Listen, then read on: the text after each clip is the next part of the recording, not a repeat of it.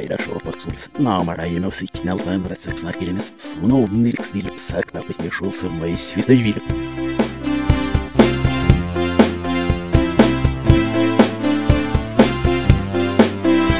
Привет и всем! Уа-ха-ха-ха.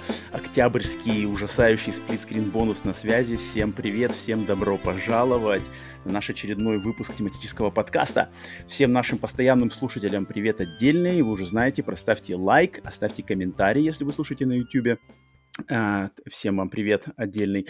А тем, кто новыми, новые слушатели, кто нас слушает первый раз или не так давно, то подпишитесь на наш канал, подпишитесь на наш подкаст либо на аудиосервисах Яндекс, Google, Apple подкасты, везде, где угодно, или на YouTube в видеоформате. У нас все подкасты с видео рядом.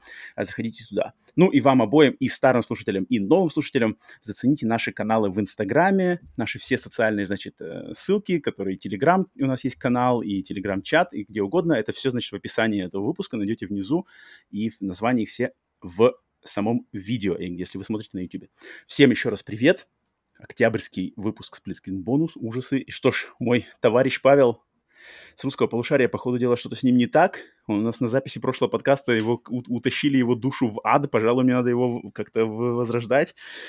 Фух.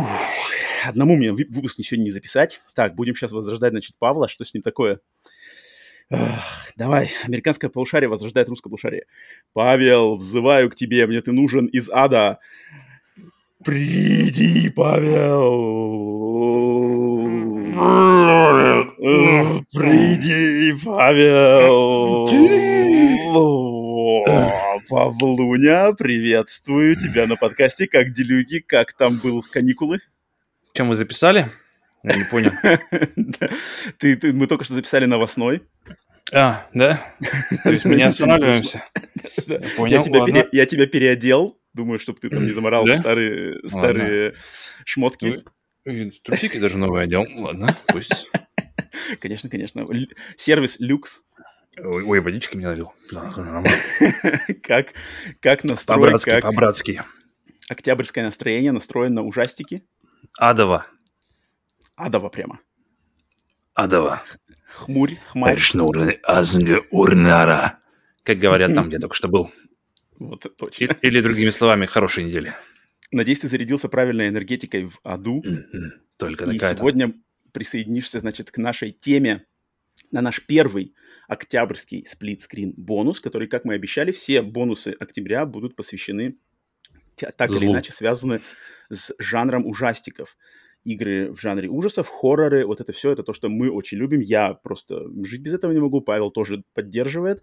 Не в такой, может, маньячно-фанатичной форме, как я, но, тем не менее, эта тема ему не чужда. Поэтому сегодня у нас первая, значит, наша тема, и мы сегодня сравниваем, почему мы оба считаем, я думаю, многие люди с этим согласятся, с таким заявлением, почему же видеоигры, компьютерные игры страшнее и сильнее пугают нас, даже таких прожженных маньяков хоррора, как я, пугают и могут напугать сильнее, чем любые фильмы-ужастики. У нас такая вот сегодня с тема.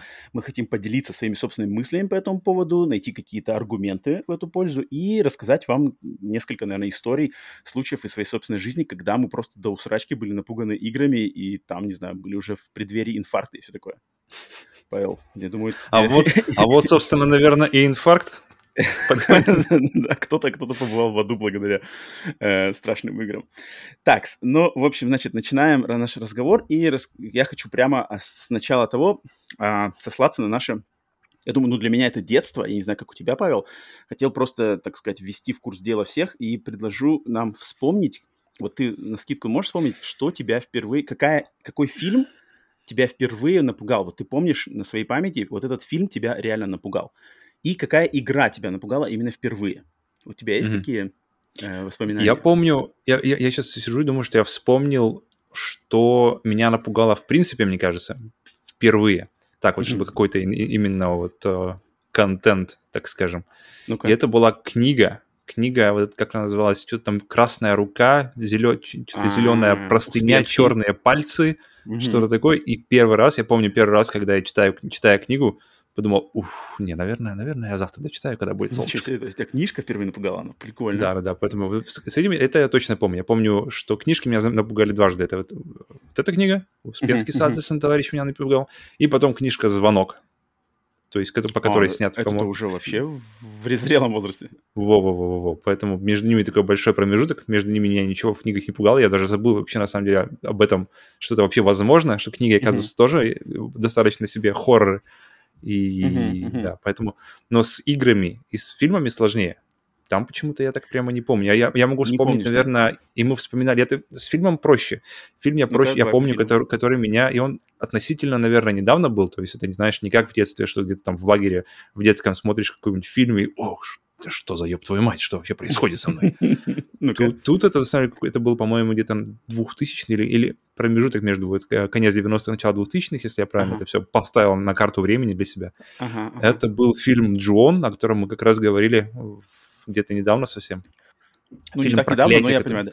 Японский, который, да, именно? который у нас перевели, да-да-да. То есть у нас это, это и фильм, именно который был создан для телевидения, японского телевидения, и который, в принципе, там и крутили. После него уже создали э, японский ребут этого же фильма, или пересняли его, потом уже сняли, сня- сделали американские копии с, э, с Баффи.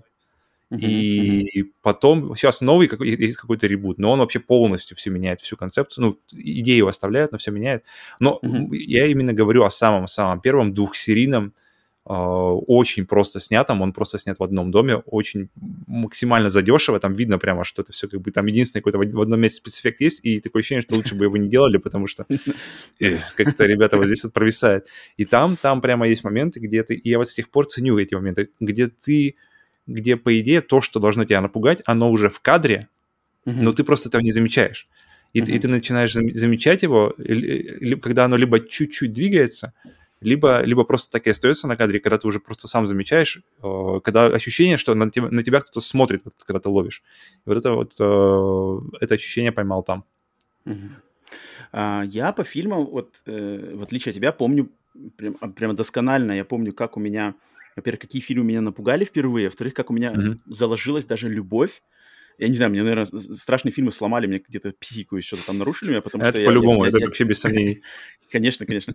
Потому что я помню, что именно первые фильмы, которые меня напугали, это фильм, который, я уверен, что все, кто рос, э, вот как, как мы родились в 80-х годах и росли, значит, в конце Советского Союза в России 90-х, это фильм. «Заклятие долины змей». Тебе... э, Да, Вот. Это фильм- У меня, у меня лишь теперь одна ассоциация с этим фильмом, и да, и с нашими Да, друзьями с канала Видеодром. Конечно, конечно, И- которые... э, наш- Это судьбоносный, я бы сказал, фильм. Это точно, это точно. А, тем не менее, фильм «Заклятие долины змей» на самом деле он по концепту своему совершенно нисколько не хоррор, польский фильм, такой типа а-ля Индиана Джонс, но вот в детстве, не знаю, сколько мне лет было, наверное, 5 лет, когда я его как-то посмотрел, либо по телевизору, либо, может быть, в каком-то кинотеатре а, в то время, и он меня настолько напугал, что я помню, это, это первый фильм, который у меня прям был ужас. Финальная сцена с Ричером, э, это уже не Ричер! Все, думаю, знают. э, э, Это просто реально вот, ну, я был там в холодном поту сидел. Это фильм. «Заклятие долины змей». И второй такой же фильм, но тут уже по совершенно каким непонятным причинам, это фильм, серия фильмов «Фантомас», Окей. которые, на самом деле, э, не знаю, ш- ну, не шпионские, но, короче, коме- комедии, да, с- комедии, французские комедии с Луи де Фюнесом, актером Мгм. смешным, который, блин, полицейский, охотится за м, грабителем банком Фантомасом, но меня что пугало там, это именно Фантомас, который в в маске такой без, э, значит, эм, человеческих черт лица, просто серая такая маска с глазами и ртом. И я помню, меня бабушка повела, наверное, году в 91-м, 90-м в кинотеатр на Фантомас, говорит, ой, какой фильм Баба- бабушка будет». знает хорошее, хорошее дерьмо. Нет, а бабушка повела меня на фильм, говорит, «Вы п- пойдем смотреть, там Луи де Фюнес, смешной фильм, Франция, хороший. И я пришел, а значит, а там был, короче, плакат, типа Фантомас, и там плакат, его лицо Фантомаса на этом плакате было нарисовано, знаешь, краской, как, как было в Мгм. начале 90-х. Классика. И меня настолько напугало это лицо, что я сказал, бабушка, нет, съебали, я убежал домой из кинотеатра, не посмотрев фильм. То есть меня фильм «Фантомас» напугал еще так.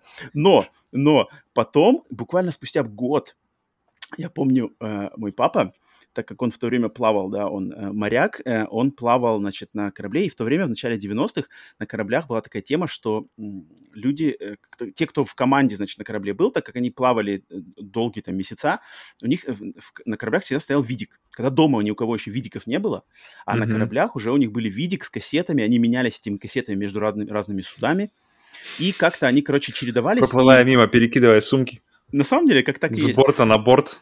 И у них было в команде, они как-то, короче, чередовались, что кто-то по очереди забирал этот видик домой, когда они приходили в порт, и люди просто брали по очереди видик домой, чтобы дома посмотреть Ну, это фильмы. прям роскошь, это же прям вообще. Вообще, в то время это было невиданная роскошь, там какой-нибудь 90-й, на самом деле, 90-й, может, Мгм. 89-й год, знаешь, что-то такое.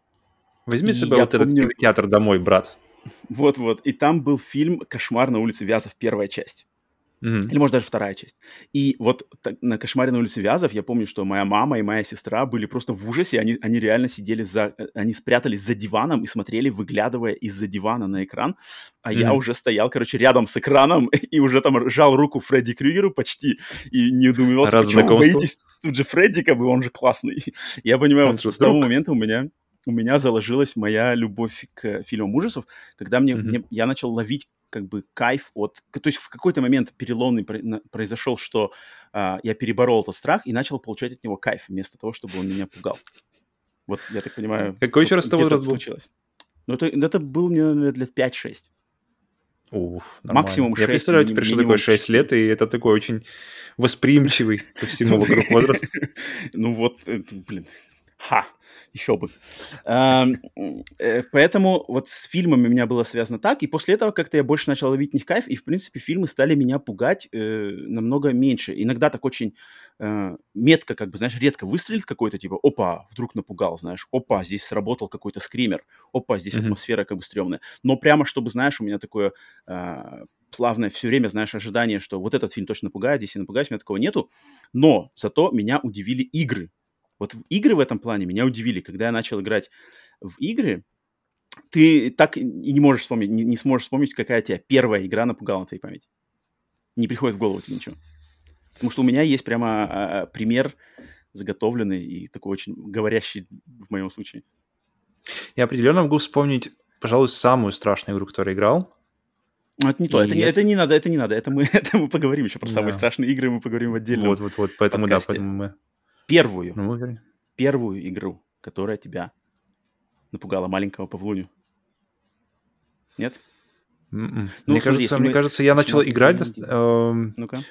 Может быть, мы уйдем тогда в Half-Life 2, наверное, и уровень э, О, Ravenholm. ничего себе. Окей. Ну, ну это уже То есть это уже было возраст. позже, это, это уже так было, да. То есть и- я помню, в принципе, хоррор играм, э, так, чтобы они прямо были популярны, им э, достаточно... Ага, ли- Это либо мы говорим о Resident Evil какой-нибудь э, с, с PlayStation 1, ага, а ага. до этого, что там было до этого? Я не помню, что там было до этого. Ну, Alone in я сейчас Dark. расскажу кое- кое-что, что было до этого. Вот. И, А ты- и к хоррорам я, в принципе, никогда не испытывал, особенно, особенно в ранние годы такого, знаешь, прямо... Фредди Мгм. меня никогда тоже никогда не пугал. Я такой, о, блин, крутой фильм. Мгм. Но, но, но чтобы при этом он никогда вот страха Мгм. никогда не испытывал от него. Мгм. А в играх, в играх, поэтому я как-то не особо спешил. PlayStation 1 меня прошла стороной, Мгм. и поэтому, в принципе, я играл на ПК в это время. После Сеги, а Сега меня, в принципе, ничего не пугала. Да, особо. на Сеге на Денде хорроров не было.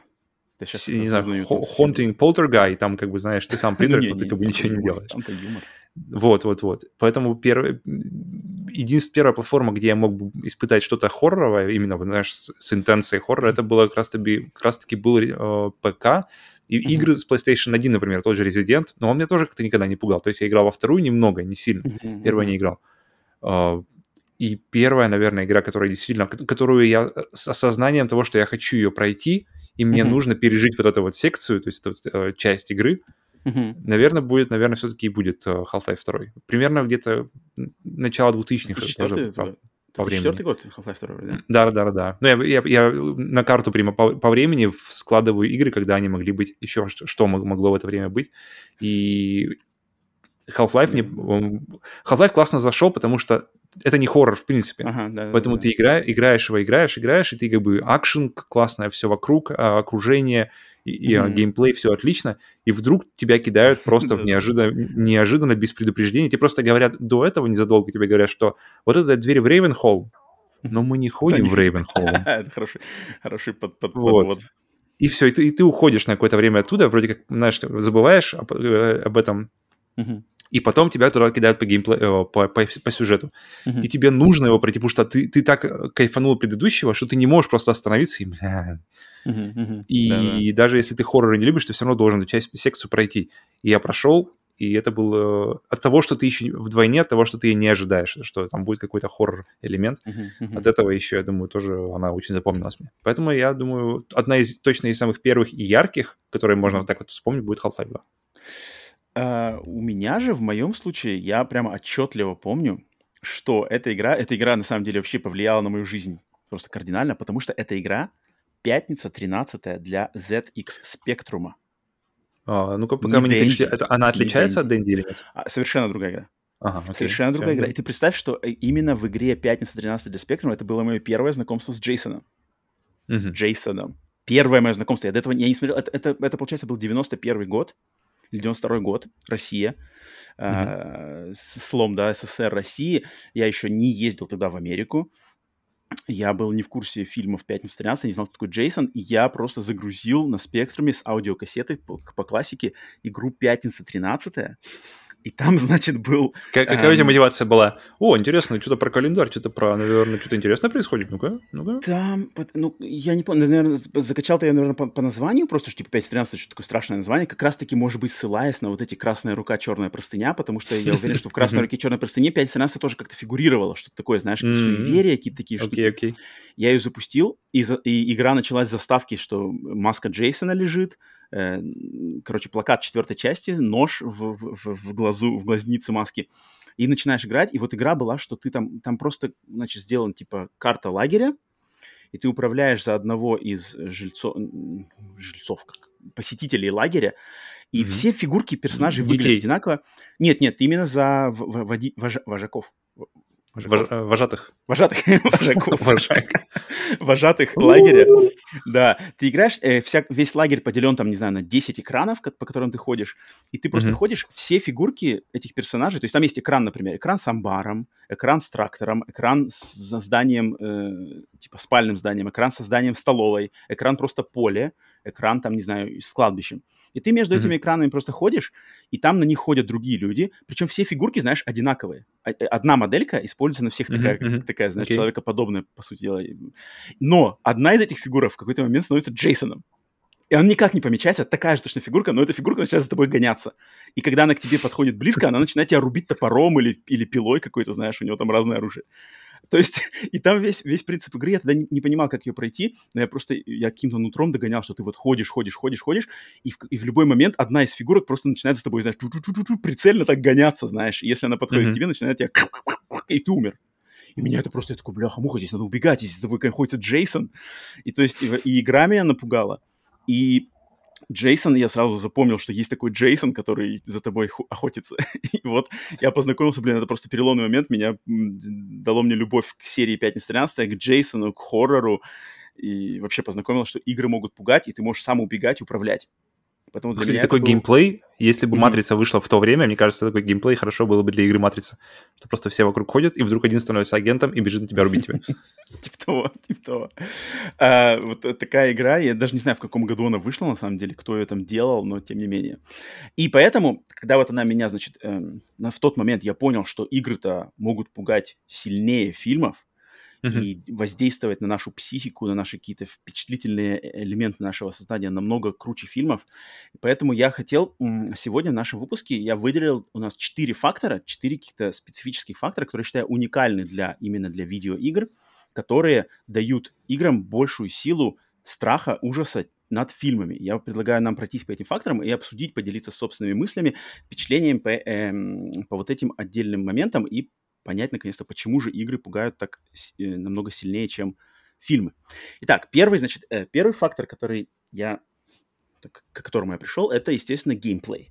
Потому что игра, это в отличие от фильма, в игру мы играем, игру мы не смотрим. Фильм это, ну, там, полутора, полуторачасовое, двухчасовое значит, э, зрелище, которое мы включаем play, смотрим, его в любой момент можно остановить, но если ты его останавливаешь, значит, э, фильм просто паузится, ты можешь передохнуть, включить заново, и дальше фильм будет идти по вот этим предначертанным рельсам.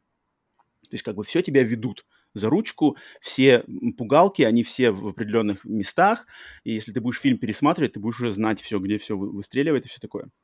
Игры же, игры же своим геймплеем дают нам право управлять персонажем, да, в многих играх управляем главным персонажем, соответственно, мы сами решаем ритмику и pacing, то есть вот это э, развитие сюжета, развитие истории, развитие каких-то событий в игре, мы сами решаем. Мы можем пойти за этот угол, можем пойти за этот угол, можем здесь остановиться в этой комнате, можем здесь задержаться, прокачаться, можем здесь чему-то э, научиться, э, остановить немножко. И это так как мы сами э, у нас есть то, что по-английски называется player agency, свобода действий, mm-hmm. взаимодействие с э, игровым миром, мы сами решаем, и, по сути дела, мы с помощью все-таки там, конечно, есть какие-то подводки э, э, дизайнеров, мы, но мы отдаемся в руки дизайнерам, но мы сами как-то, э, значит, э, с, с, содействуем вот этому игровому миру и им немножко, немножко управляем.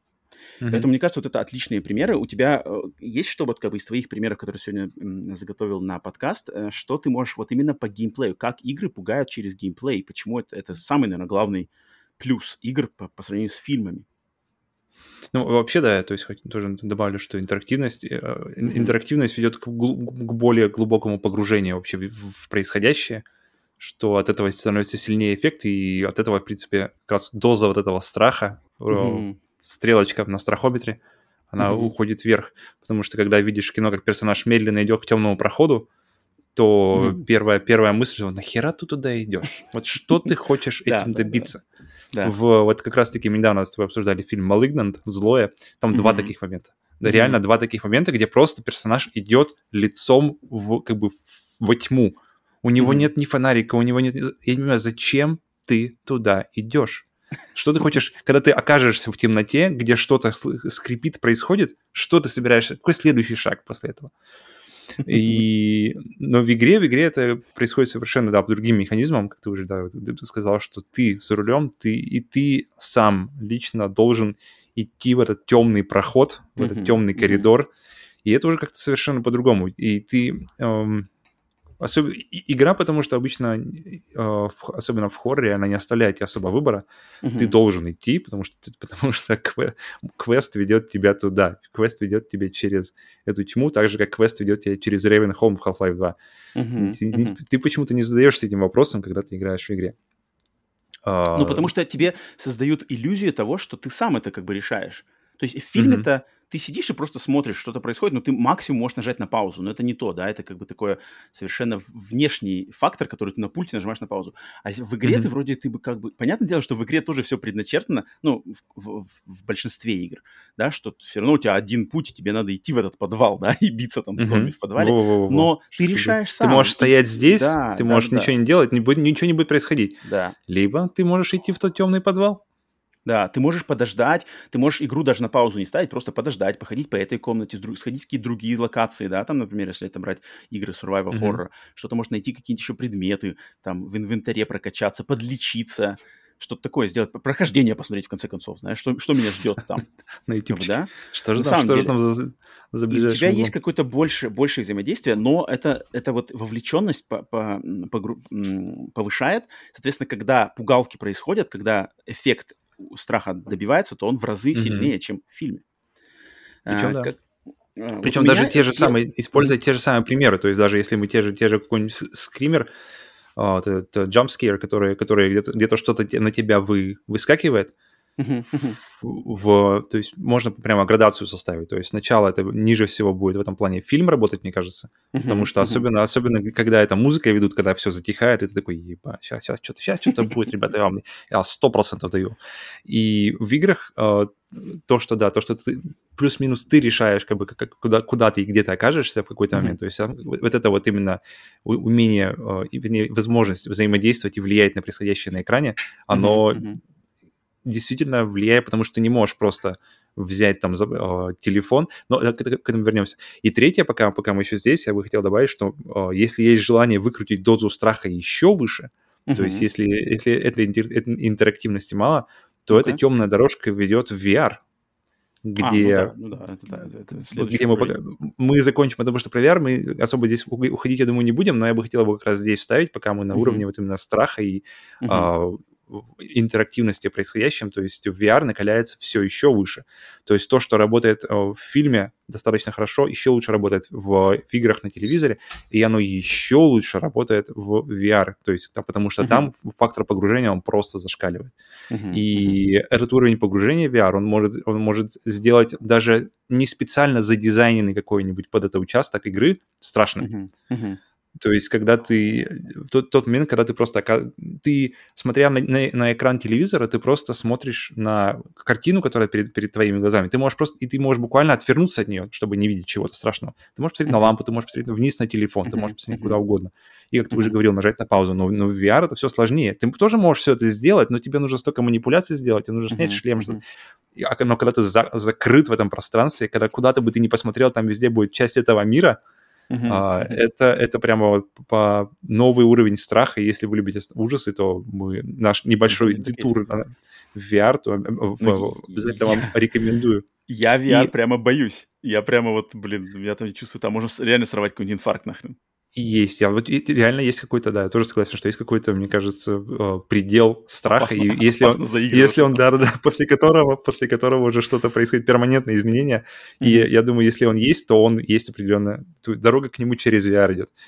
И вот как раз говоришь, ты говоришь о примерах игры, uh-huh, которая, uh-huh. которая по геймплею.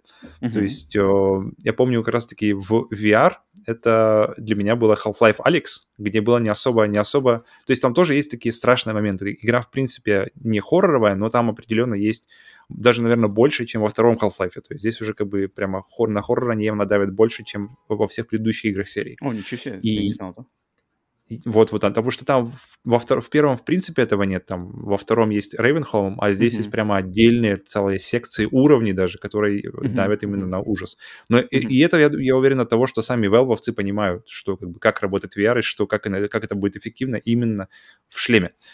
И есть, э, там есть моменты, даже не особо спойлер, просто где ты стоишь... Эм, стоишь, заходишь в комнату, и, перед, и комната, в принципе, представляет собой длинный, такой длинный холл, mm-hmm. и он очень почти не освещен. То есть большой такой ангар, который практически не освещен, и вдалеке, в самом конце ангара, стоит э, какая-то вещь, которая, около которой, как, которая как-то подсвечена.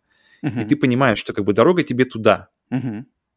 Но смотря все вокруг, ну, как бы то, что мы уже играем и понимаем, как бы как в принципе это строится, ты смотришь вокруг, смотришь на этот ангар, где нет mm-hmm. света, и понимаешь, что окей, э, то есть мне нужно туда, и что-то за этим будет. И это был, mm-hmm. Вот это был как раз хоро- хороший пример. Я не хочу спойлить, потому что это правда хор- хороший пример, но когда ты видишь, ты, э, мне нравится, что здесь тебе ты смотришь на, на ситуацию, и ты понимаешь, что как бы угроз... ты понимаешь, когда тебе ждать угрозы. Это интересный, интересная, интересная игра с ожиданием, потому что ты, ты знаешь, mm-hmm. что что-то будет, ты просто ты еще сам себя можешь разогнать от этого. Mm, ну, конечно. Блин, мне кажется, даже нужно туда. Как бы не автоматом ты себя разгонишь даже тут. Если ты погружен в игру, то тут как бы не совладать с этим. Вот, вот, вот. А у меня, я вот э, в плане геймплея, у меня тут несколько примерчиков. Э, давай их приведу. Мне интересно, что ты скажешь по их поводу, uh-huh, потому что, uh-huh. я думаю, ты тоже, у тебя есть свои мнения. А, во-первых, например, вот я хочу привести а, такой известный всем просто элемент, как а, локация на примере известнейшего особняка Спенсер из игр Resident Evil. Uh-huh. То есть, когда игра, в частности Resident Evil 1, ну и во многих играх, многие игры забрали это из серии Резидентов, сами Резиденты тоже забрали это из серии Alone in the Dark, но я думаю, самый известный, самый громкий и самый такой именитый, да, пример, это вот особняк и Спенсер из Resident Evil.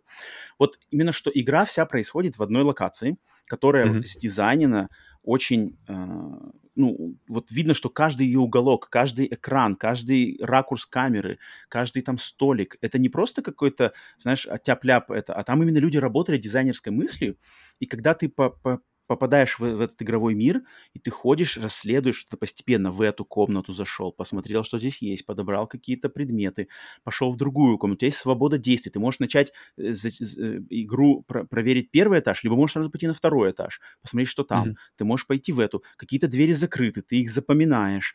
И у тебя в голове вот это начинает м, автоматически складываться вся эта карта, потому что ты ходишь, в принципе, по одним и тем же комнатам, но это э, э, создает ощущение присутствия, и что ты... У меня в какой-то момент в Резиденте, когда я играл, я помню, я играл когда и в оригинальный Резидент на PlayStation 1 первый, и в ремейк, и в э, ремастер э, ремейка, я всегда, знаешь, у меня такое ощущение, что вот, например, я сейчас хожу там на, на втором этаже этого особняка, но у меня в голове такое ощущение, что этот особняк, он то есть как бы он существует не только вот в экране, в котором находится мой персонаж в данный момент, а он есть и за пределами этого экрана. То есть я понимаю, что есть соседняя mm-hmm. комната, есть первый этаж, и, и на этих этажах сейчас что-то происходит. Там, может быть, что-то меняется, там, может быть, восстают зомби, которых я только что расстрелял, если это иметь в виду именно ремейк. Там, может быть, mm-hmm. появляются какие-то новые твари, потому что я немножко игру прошел, и, скорее всего, выскочат какие-то злые хантеры там или еще кто-то. И вот это у меня ощущение, знаешь, что ты ходишь не по отдельно по экранам, а именно ты вот в этом мире. Это уникально. Я, я, я все время себя ловлю на Но оно так и есть. Это не только да. ощущение, это, это так, как бы он, он да. меняется на заднем плане. Это да, факт. конечно. Угу. Да, да. И вот мне кажется, это очень, очень классный пример того, что ты вот погружаешься в игру с помощью своего собственного взаимодействия, тебе дают такую очень ограниченную, но все-таки свободу действия, куда идти, да. В фильме у тебя нет, в фильме только один путь да, или в играх интерактивное кино. У тебя только один путь, ты можешь там минимально решение. А здесь ты ходишь, и все это существует. Я вот погружаюсь в это, я себя всегда настраиваю, что блин, я вот, я в этом, я в полицейском участке. Полицейский участок, кстати, в ремейке Resident Evil 2 это классно сделано, что мистер X, который за тобой гоняется, он существует с тобой в одном мире. Соответственно, mm-hmm. если ты находишься на чердаке, прячешься от него, то он где-то ходит. Он где-то ходит в тех коридорах, где ты только что был. Он может быть в фойе, а может быть он в офисе, а может быть он mm-hmm. в подсобке и где-то он ходит, а если ты выйдешь, ты на него нарвешься, а может не нарвешься.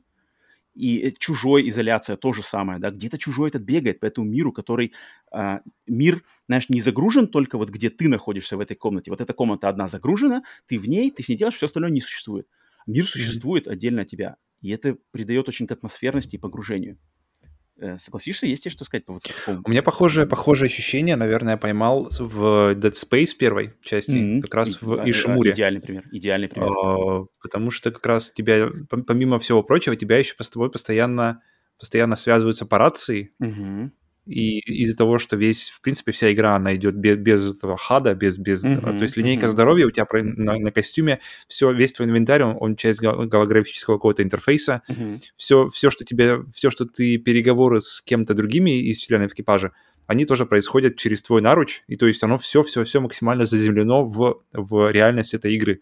То есть mm-hmm. там нет каких-то непонятных, э, то есть вот здесь вот плоское здоровье сверху, здесь у нас стамина, что-нибудь еще, все-все-все, что происходит, оно включая, например, тот же счетчик патронов, который не просто где-то в углу, а он mm-hmm. реально просто, mm-hmm. он голографически выплывает из оружия, из которого, которым ты пользуешься. Mm-hmm. И одно вот это заземление уже очень, а, очень сильно uh, как-то э, делает его более реальным. Все mm-hmm. происходящее mm-hmm. вокруг, mm-hmm. и все вот эти... От того даже просто, когда, когда тебе звонят на, на вот эту голографическую связь, когда ты просто mm-hmm. берешь трубку, ты, ты чувствуешь, ты знаешь, что это, такое ощущение, что этот персонаж находится тоже с тобой на, на этом, на этом, mm-hmm. называется, на, на, на другом уровне этой палубы. Знаешь, что вот, он вот, где-то вот. там загружен, а он где-то именно стоит на этой же палубе. Ты, в подсо... ты например, в каком-то инженерном отсеке, а он, например, mm-hmm. на мостике. И вы общаетесь, и что между этим всеми есть эти коридоры, которые ты можешь сейчас пойти вот, и пройти вот, все вот. эти коридоры. Это очень круто. И круто бывает, когда эта связь голографическая, это, по-моему, несколько моментов таких есть, когда ты разговариваешь с человеком по, по связи, но при этом видишь его где-то в, в, в уровне. То есть он где-то там через стекло mm-hmm. или что-нибудь такое, mm-hmm. где-нибудь там вдалеке. Mm-hmm. Есть То есть, такое, да. и это еще достаточно, это, это тебя еще больше заземляет, потому что ты видишь, что это как будто он здесь поговорил, Э, все как бы здесь. И, значит, получается, все остальные диалоги, они по, по логике ты их воспринимаешь уже так же, более реалистично. Угу, угу. Это точно. Вот, да, поэтому вот с помощью, значит, эм, создания атмосферы, геймплейных элементов, заземления персонажа в мире, э, игрока с помощью персонажа через персонажа, да, в мире, это вот а, один очень, мне кажется, даже один из самых важных способов, да, взаимодействия игры с персонажем, с, и с играющим. Но вот э, как тебе такая, например, система э, менеджмента ресурсов? То есть, что как раз-таки э, главный, наверное, постулат игр жанра survival horror, ну и, в принципе, жанра survival теперь уже, да, вот этих резиденты, выживалки, что mm-hmm. у тебя есть ограниченное количество ресурсов, которые тебе надо самому как игроку распределять. А, если отталкиваться от, опять же, резидентов, Dead Space, Silent Hill и Evil Within, вот этих всех игр жанра survival horror, у тебя всегда в игре есть, у игрока играющего есть выбор стрелять или убежать, или использовать нож, или использовать там тяжелую артиллерию, да, а может быть стоит, не стоит сейчас ее тратить на этого паука, лучше припастись на босса. Может быть этих зомби не надо отстреливать, их э, ножом за, за, зарезать, либо наоборот вообще убежать отсюда, не ходить сюда. И вот этот момент, когда ты сам, значит, распределяешь свои ресурсы, и ты можешь себя либо, наоборот, так сказать, э, очень грамотным сохранением ресурсов сделать себе э, хорошую жизнь, да, что тебе будет все просто, у тебя будет огромный запас э, боеприпасов, и ты все боссы будут уходить, либо ты, наоборот, все можешь всю пассивную э, завалить, и, короче, тебе будет, ты останешься ни с чем, у тебя нету патронов, зомби ползут, что делать, игру заново начинать что, в принципе, у меня было э, в, в том же Resident Evil Code Вероника, когда я mm-hmm. в 2000 или 2001 году, когда играл вот на Dreamcast, я, значит, дошел до босса, там посередине игры есть босс Тиран, и я просто дошел, я сохранился. Таран? Тиран. И, и, значит, я сохранился, и у меня нету патронов. И там никак никуда не вернуться, никак патроны не купить, не восполнить. У меня просто mm. недостаточно патронов, чтобы этого босса убить. Мне пришлось игру заново начинать. Окей. Вот. И... Не, у меня... У... Угу. Не, не, не, Ресурсы я никогда не любил. Никогда не любил ресурсы. Вот прямо у меня одна из моих нелюбимых частей выживалок. Uh-huh. Uh, мне, для меня все время казалось просто, в, что в Dead Space, что в Резиденте, uh-huh. это прямо вот это, это, это chore, это то, что тебе приходится делать, uh-huh, потому что uh-huh. это уже стандартная часть игры, часть жанра уже в какой-то uh-huh, мере. Uh-huh и это тебе приходится делать, но я никогда особо от этого не, не кайфовал, и для меня это никогда не было прямо вот, знаешь, вот эта часть, как бы моя личная часть uh-huh. жанра, жанра ужаса. Для меня вот, я, я, я, я думаю, моя любовь, не любовь к выживалкам началась с того, что там нужно просто ресурсы, да, постоянно. собирать ресурсы, да, их что-то делать с ними в инвентаре, перерабатывать во что-то другое, в топоры, я не знаю, в Ну, ну ты согласишься, согласишься, что это очень действенная система на самом деле? Э, именно вот э, поставить человека, играющего в напряжение, знаешь, как-то поставить ему условия такие, с которыми надо приво, прис, э, которых надо превозмогать эти условия, и от этого создается какое-то определенное напряжение, страх, переживание за продолжение. Согласись, что сама-то система, если ее посмотреть нее объективно, то она как бы Самое ну, действенное, что было вообще вот в системе сбора вещей для меня, вообще, что я видел в, в играх, это, наверное, mm-hmm. система сохранения в, резиден... в оригинальных Resident Evil. То есть mm-hmm. тебе нужно иметь определенный э, предмет. предмет в инвентаре, который заканчивается, и который mm-hmm. нужно, нужно иметь. Вот это реально, вот это, вот это мне, я, но я это все время ценил со стороны. То есть я никогда mm-hmm. не, геймплейно я такой, да блин, ну что за херня? Мне нужно еще думать, когда сохраняться. Но по идее вот это э, вот эти вот инкрибаны, они создают как раз-таки вот ту атмосферу, что, блин, вот, да. вот, вот теперь, вот теперь да. тебе нужно задуматься. Вот теперь тебе нужно понять, да, так, да. у меня там три сохранения. Сохраняться мне сейчас, или когда я доберу до какого-то еще огромного какого-нибудь хрена, который в соседней комнате, mm-hmm. крокодила, mm-hmm. когда нужно будет бить. Вот, вот, вот это, вот это я считаю, что одна из самых сильных. И у меня такой двойственный, на самом деле, по поводу того, что убрали его из ремейка. Mm-hmm. Я, как, как я игрок, я кайфую с этого. Мне спасибо, спасибо я как бы и на чекпоинтах поживу. Mm-hmm. Но как именно, как ужас, она определенно проигрывает. То есть она определенно... Mm-hmm она не, сразу просто проседает в плане именно хоррора очень сильно из-за того, что ты можешь просто начать с чекпоинта. Но к этому mm-hmm. я хотел бы еще вернуться позже, потому что у меня mm-hmm. прямо есть пару мыслей по этому поводу еще. Э, ну, я вот еще э, задерживаюсь тут на геймплее, что на, на ресурсах, мне кажется, вот Resident Evil 4, ну, даже в меньшей части 4, а вот Resident Evil 5, Resident Evil 6, mm-hmm. Evil Within, я думаю также, что это игры, которые они э, как-то в, в массе своей они считают, что ой, там Resident Evil потерял в хорроре, потерял, значит, в атмосфере, и это правда, но когда я играл, не так давно переигрывал Resident Evil 5, Resident Evil 6, я заметил, mm-hmm. что там очень часто напряжение, саспенс, вот этот, э, ну, не ужасы, не ужасы, но, в общем, тебя, значит, вводят в напряженное состояние тем, что у тебя, на тебя прут зомби, на тебя прут враги, а у тебя кончаются патроны. Mm-hmm То есть ты такой, блин, черт, они ползут, новый выскочил, ты там... И вроде мочилово-то идет, а патроны-то снижаются, и ты понимаешь, что они сейчас нигде не восполнятся автоматом, их надо где-то искать будет, а они ползут, и, ты такой думаешь, блин, что делать-то? Мне стоять, отстреливаться или убегать уже с этой локации? И, и больше, появляется. Больше похоже какая-то... Это не, то есть если... Тут тогда мы должны разграничить, что это хоррор. То есть это, хоррор это к хоррору именно, это не добавляет это добавляет больше какому-то именно нервозности, вот это anxiety, то, что называется, mm-hmm. э, то, что, блин, вот еще нужно об этом думать. Меня тут какие-то твари за задницу все хотят укусить. И... А ну, а теперь еще не думаешь, думать, что с патронами делать. Что вот, я, я, именно в, я в том ключе и думаю, что хотя Resident Evil 5 и 6 критикуют за то, что там типа Мочилова, но там Мочилова это именно, что оно не тупо контра, что фигаришь налево-направо как угодно, а там все равно есть элемент, знаешь, элемент вот этого э, напряжения, что, черт, я могу остаться просто без патронов, и меня завалят. И это какое-то другое. Но они, они не совсем уж там прямо экшен. Мне кажется, такие mm-hmm. примеры, вот как, как ограничения в патронах могут тебя как-то где-то все-таки передать. В контре же у тебя нет никакого напряга, что ты там, типа, блин, а пофиг, херачишь что налево-направо. С, с одного рожка всю игру бесконечного. Вот, вот, вот, вот.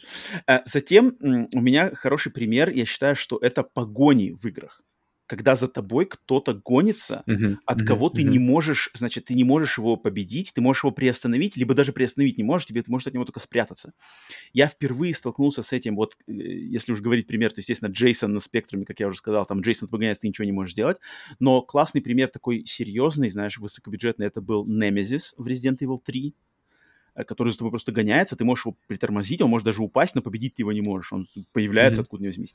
И затем, конечно же, игры в середине, в конце 2000-х начали появляться игры Амнезия, Outlast, где м- ужас тебя пугает тем, что за тобой кто-то гонится, и тебе надо бежать. И от твоего каждого движения, как ты заворачиваешь за какой угол, куда ты в комнату бежаешь, вбегаешь, насколько быстро ты закроешь дверь, насколько быстро ты залезешь под кровать. У тебя, от тебя зависит того, появится game over или нет. И это, мне кажется, очень mm-hmm. действенная, э, э, эффективная очень механика, которая, конечно, может приесться, если ты много таких игр играешь, но когда игры такие впервые появились, та же Амнезия, те же Outlast, это вводило просто в, ужас, ну, меня просто это опять повергало в страшный ужас, потому что оружия никого нету, какой-то хрен выскочил и за тобой бежит, и тебе типа, а, и там с тобой, и ты там еще можешь назад смотришь, а он бежит, он реально бежит, он уже из-за угла вылетает на тебя, что-то орет, музыка херачит. Mm-hmm.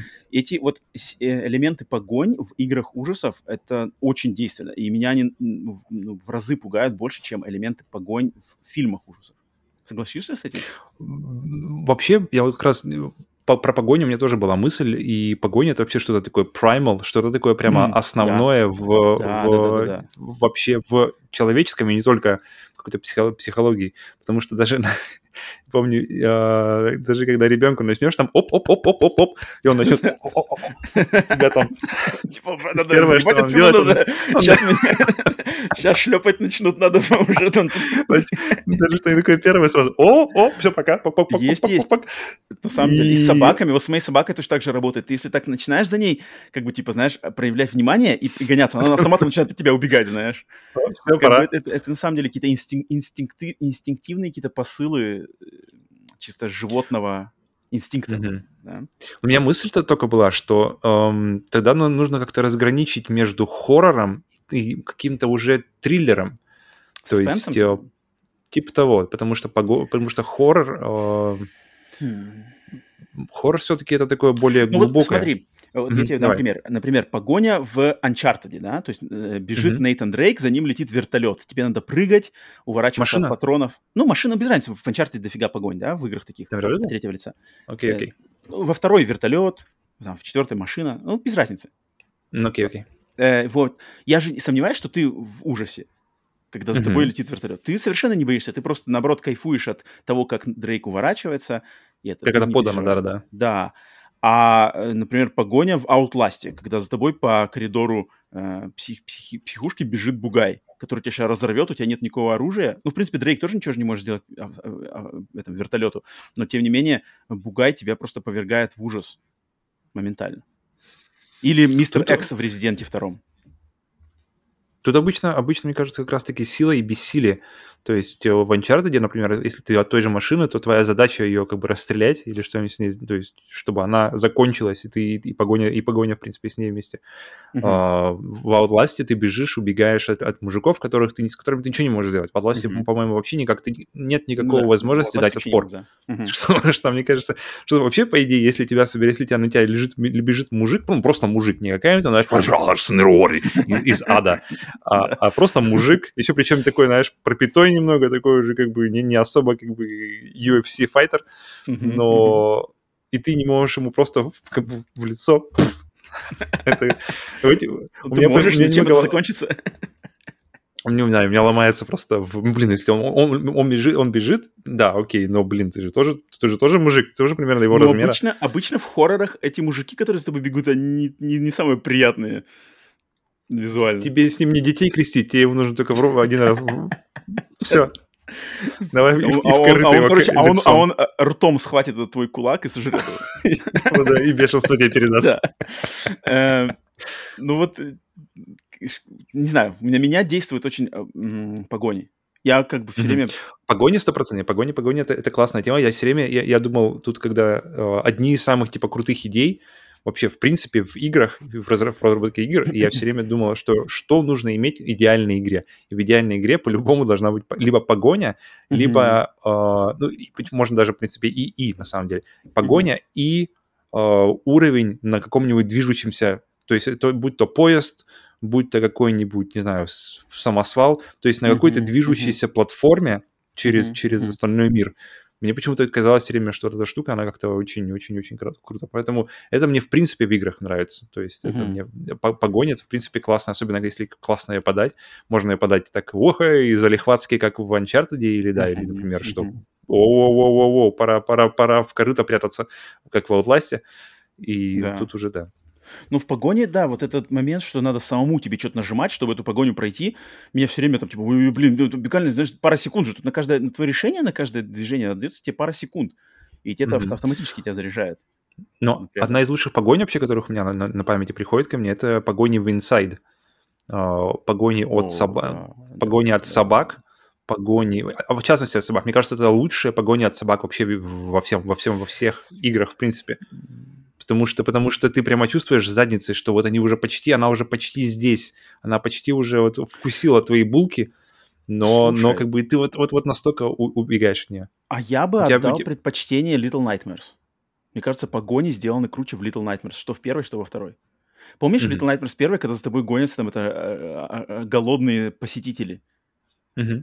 Вау, офигенско сделано. Как там прямо интегрирован мир, как там все как-то анимируется еще. Там видно, что это все, конечно, запланировано, но там так это прямо сделано круто, что Little Nightmares круто, но, видимо, видимо, у меня просто может еще... Ну, Inside я его поставил все равно. Inside это достигает каким-то более простым и более каким-то, как бы, он более глубоко для меня уходит. То есть mm-hmm. просто, когда за, тебя, за тобой бежит какая-то ди- дикая голодная собака, которая явно тебе как бы не, не за косточкой бежит. Очень классно. Это как бы для меня работает, потому что когда там оно все равно, в, для меня лично, в Little Nightmares, там посетители, они, это все равно какой-то больше фарс, какой-то гротескная какая-то ситуация. То mm-hmm. есть она, она стрёмная, как, в принципе, вся игра, но она не настолько пронимает меня, насколько просто дикая собака, которая с тобой бежит.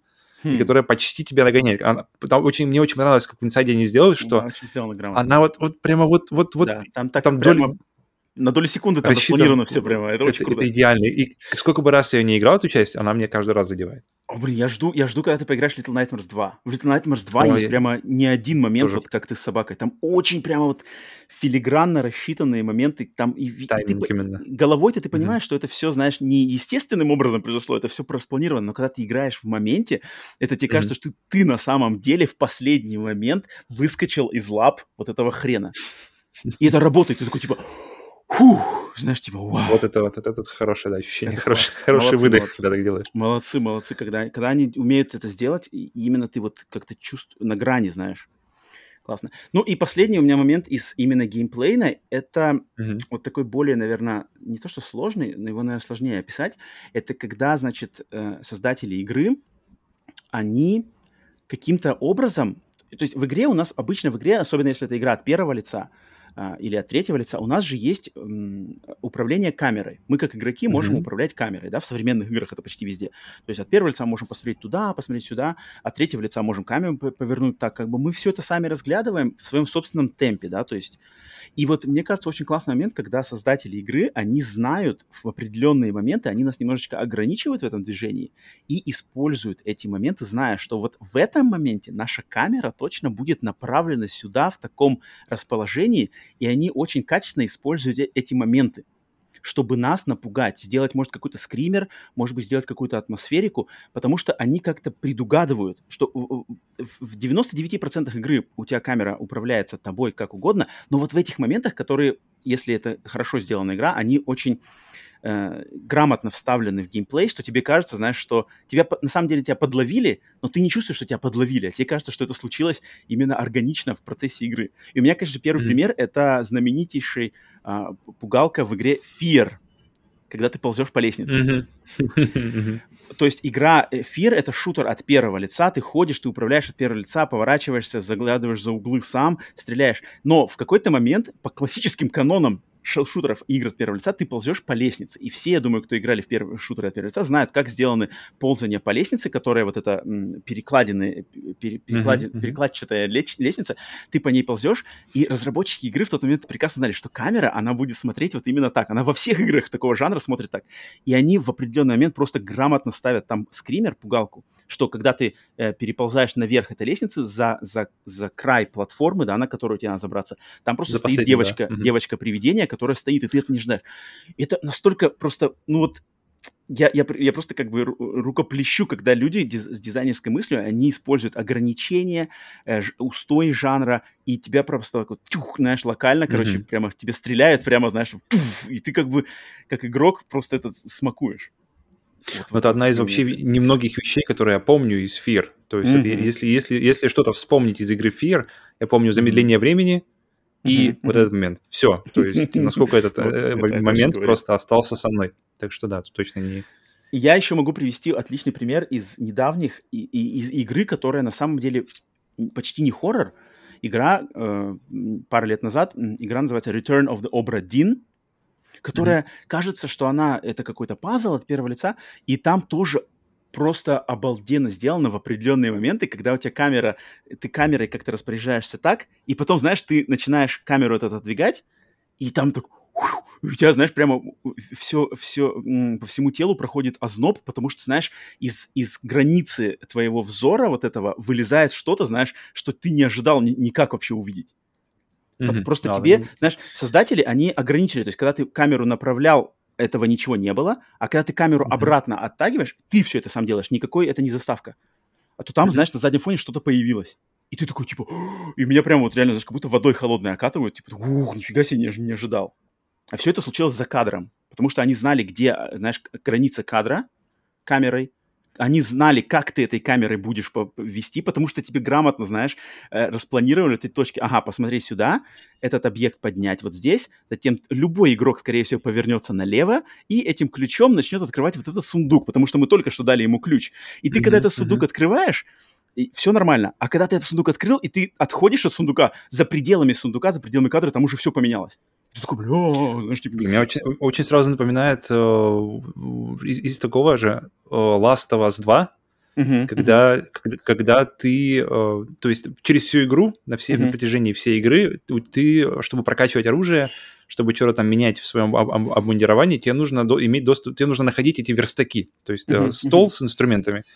И, в принципе, если ты играл в первую игру, ты знаешь, чего ожидать. То есть ты заходишь, э, быстренько там э, апгрейдишь свои эти, эти и идешь, идешь дальше. Uh-huh, uh-huh. И в, на одном из верстаков во второй части, то есть ты как бы играешь, играешь, играешь, все привычно, как всегда, и вдруг на одном из верстаков происходит событие, которое ты как бы вообще не ожидаешь. Uh-huh. То есть uh-huh. э, ты вроде как такой, все, ну как бы, все как обычно, и потом uh-huh, uh-huh. раз и, и просто ты не, ты не успеваешь, потому что всегда, для тебя всегда верстак, комната с верстаком — это safe place. Это, это место, где, где тебя никто не, не, не побеспокоит, ты можешь спокойно э, проапгрейдить свою беретту, прокачать, э, при, прикрутить крутой ствол на свою винтовку и потом уже пойти по делам. И здесь тебя просто ловят, mm-hmm. подлавливают тебя без штанов, когда ты только mm-hmm как в туалете, как Траволту, который, который оставил УЗИ в другой комнате, так как сходил по большому в криминальном чтиве. И здесь также просто тебя и тебе приходится, приходится на ходу, на ходу, на ходу разбираться со сложившейся да, ситуацией. Да. То есть... Да-да-да. Взять себя в руки, тебе надо взять себя в руки срочно. Быстро, быстро, потому что, потому да, что, потому да, что вот именно сейчас, не, не когда там ты выйдешь, да, да. Это очень круто. Это был один из таких тоже сильных моментов. Это, кстати, Причем это даже из... не спойлер, потому что теперь вы будете ждать, если вы не играли Last of Us 2, теперь каждый верстак для вас будет... Да-да-да. Um, это, кстати, привет Resident Evil 2, потому что в Resident Evil 2 была точно такая же штука, uh, в, в оригинальном Resident Evil 2. Mm-hmm. Потому что в Резиденте, начиная с первого и по большей части второго и третьего, там все время есть вот это safe, safe room, safe room, да, комната, mm-hmm. где ты заходишь, где лежит э, печатная машинка, с помощью которой можно сохранить игру, где лежит э, сундук, в котором можно сохранять предметы, mm-hmm. где играет музыка приятная, там... Человая, и, ты все время, да. И, и ты все время в ней в этой комнате спокоен, никто на тебя не нападет. Но в Resident Evil 2 есть момент, где ты в эту комнату заходишь, все сохраняешься, и когда выходишь из нее, знаете, знаменитые эти экраны загрузки, да, резидента, когда открывается дверь. Uh-huh. И там просто, ну, в первом резиденте, во втором резиденте все время эти экраны загрузки двери, они сделаны для того, чтобы загрузить, да, выгрузить из памяти предыдущий экран, э, комнату и загрузить следующую. И тебе просто показывают, как медленно открывается от первого лица дверь и никогда mm-hmm. ничего... Ты просто это воспринимаешь как экран загрузки, не знаю, либо какую-то заставку, знаешь. И тут, короче, они просто делают, что а, эта дверь, знаешь, она м, открывается, и там зомбарь, короче, ползет. Причем даже три вроде, знаешь. И, да, да, да, и, и тут же моментом игра возвращается в игровой процесс, и эти зомби заползают в сейф-рум, знаешь, как бы тебе надо их срочно отстреливать, потому что комната-то маленькая. Mm-hmm в ней там буквально пара метров, mm-hmm. и тут они уже ползут, их там трое. и ты такой, бля, я вообще, может, там... Потому что, мне кажется, многие люди просто откладывали контроллер в, этот, в эти моменты, знаешь, типа, а, загрузка, сейчас попью, mm-hmm. знаешь, воды. А тут, блин, полезли. Это, это, это очень круто. Это прямо вот идеал дизайнерской мысли, когда люди, знают, правильно какие-то придумывают креативные решения. Да, да, когда поворачивают твои ожидания, да, против тебя. Да, да, да, да, да, да, да. То есть устои геймплея, к которым ты привык, они их ломают в какой-то момент, чтобы тебя просто вот окатить э, холодным потом. так, но от, а, от, от, переходя от геймплея, значит, идем во второй элемент. Подожди, от геймплея у меня есть, подожди. О, у, тебя у меня еще есть моменты, потому что мы... Мы пока, мы пока пели хвалу геймплею, пока пели, пели хвалу, как все хорошо работает, но у меня есть несколько моментов, которые мне интересно, что ты скажешь по этому поводу. Mm-hmm. Uh, у меня есть минусы вообще хоррор-игр, как в принципе, то есть то, чего не хватает, по большому счету, в принципе, геймплея. То есть давай, вообще давай, начнем давай, с того, давай, что давай, давай. то есть как раз-таки разграничение между хоррором, вот здесь вот я бы хотел проговорить, и триллером. То есть э, то, что нас действительно uh-huh, uh-huh, uh-huh. закидывает нас, нам холодный пот по, по спине, и uh-huh. то, что нам просто нужно преодолеть. То есть хоррор, как я, как я понимаю, то есть это действительно такое основное чувство, а триллер — это что-то, что нужно преодолеть, чтобы пройти, то есть какая-то преграда, которая доставляет большое неудобство, но ее нужно преодолеть, чтобы куда-то пойти дальше. через uh-huh, абсолютно какой-то еще anxiety. И тут на- на- начать нужно, я думаю, с uh, цитаты uh, Говарда Лавкрафта, который говорил, uh-huh. что страх — это самое древнее и сильное из человеческих чувств, а самый древний и самый сильный страх — это страх неведомого. И вот mm-hmm. этого на самом деле часто не хватает в играх и в играх конкре- конкретно хоррора, потому что мы, я хотел, хотел начать с того, что очень много хоррор-игр, они работают по, по, уже по, по рельсам, которые вот предсказуемы. Вот именно, именно предсказуемость, она является, наверное, самым главным врагом в, в хоррор-играх. То есть, для примера, э, okay. играю сейчас в метро, uh-huh. Exodus, который решил uh-huh. его переиграть, посмотреть, что uh-huh. за супер картинка на PlayStation 5, uh-huh. и понимаю, что одна из моих самых любимых вещей вообще, uh-huh. в принципе, в играх, и в хорроре, они, я думаю, а, в частности, uh-huh. это когда есть желательно много геймплейных ситуаций каких-то, то есть ситуаций, которые находятся полностью под управлением игрока и которые полностью на стиках. А, и, кстати, о которых мы как раз-таки только что говорили. То есть в Last of Us один из верстаков, а, ситуация uh-huh, uh-huh. как в Resident Evil, ситуация, которая, которая происходит один раз так. и больше не повторяется. Так. Потому что это, это прямо, это сразу же для меня очень сильно э, поднимает игру, потому что если игра удивляет, таким, потому что такие вещи, они по дефолту удивляют. Ты ну, сейчас конечно, конечно, конечно. десятилетия спустя вспоминаешь, что Resident Evil как тебя удивил в этом плане. Я, я до сих пор, я сейчас помню про Last of Us, я уверен, что я буду помнить эту ситуацию еще долго. Uh-huh, и, uh-huh. Но это требует дополнительных сил от разработчиков. То есть, чтобы uh-huh. сделать какую-то механику, использовать ее один раз, какую-то фишку, это звучит uh-huh. крайне расточительно. То есть, это uh-huh. что-то сделать один раз и не использовать по много-много раз. В Ubisoft такого даже не слышали. То есть, как это? Как, как это там? А чем мы будем, братья мои, заполнять контент? Чем, чем мы 100 часов будем добивать? Поэтому и это для меня это на самом деле самая большая большая вещь, которая убивает интерес к играм, мой личный интерес и вообще лю- любовь к играм, когда Заново, таких вещей да, становится мало, когда нужно делать. И, и когда ты видишь какая крутая идея, и потом ты видишь эту идею снова, использованной снова, снова, и снова, и снова, и снова, и эта крутая идея потом переходит в другие игры, где она используется снова и снова. И вот в такие моменты ты начинаешь немножко по чуть-чуть, по чуть-чуть у тебя начинает умирать твоя любовь ну, да, да, вообще да. к каким-то вещам. Конечно. И этого, да. но этого не, не хватает не только, естественно, в, в хоррорах, но в играх вообще в принципе.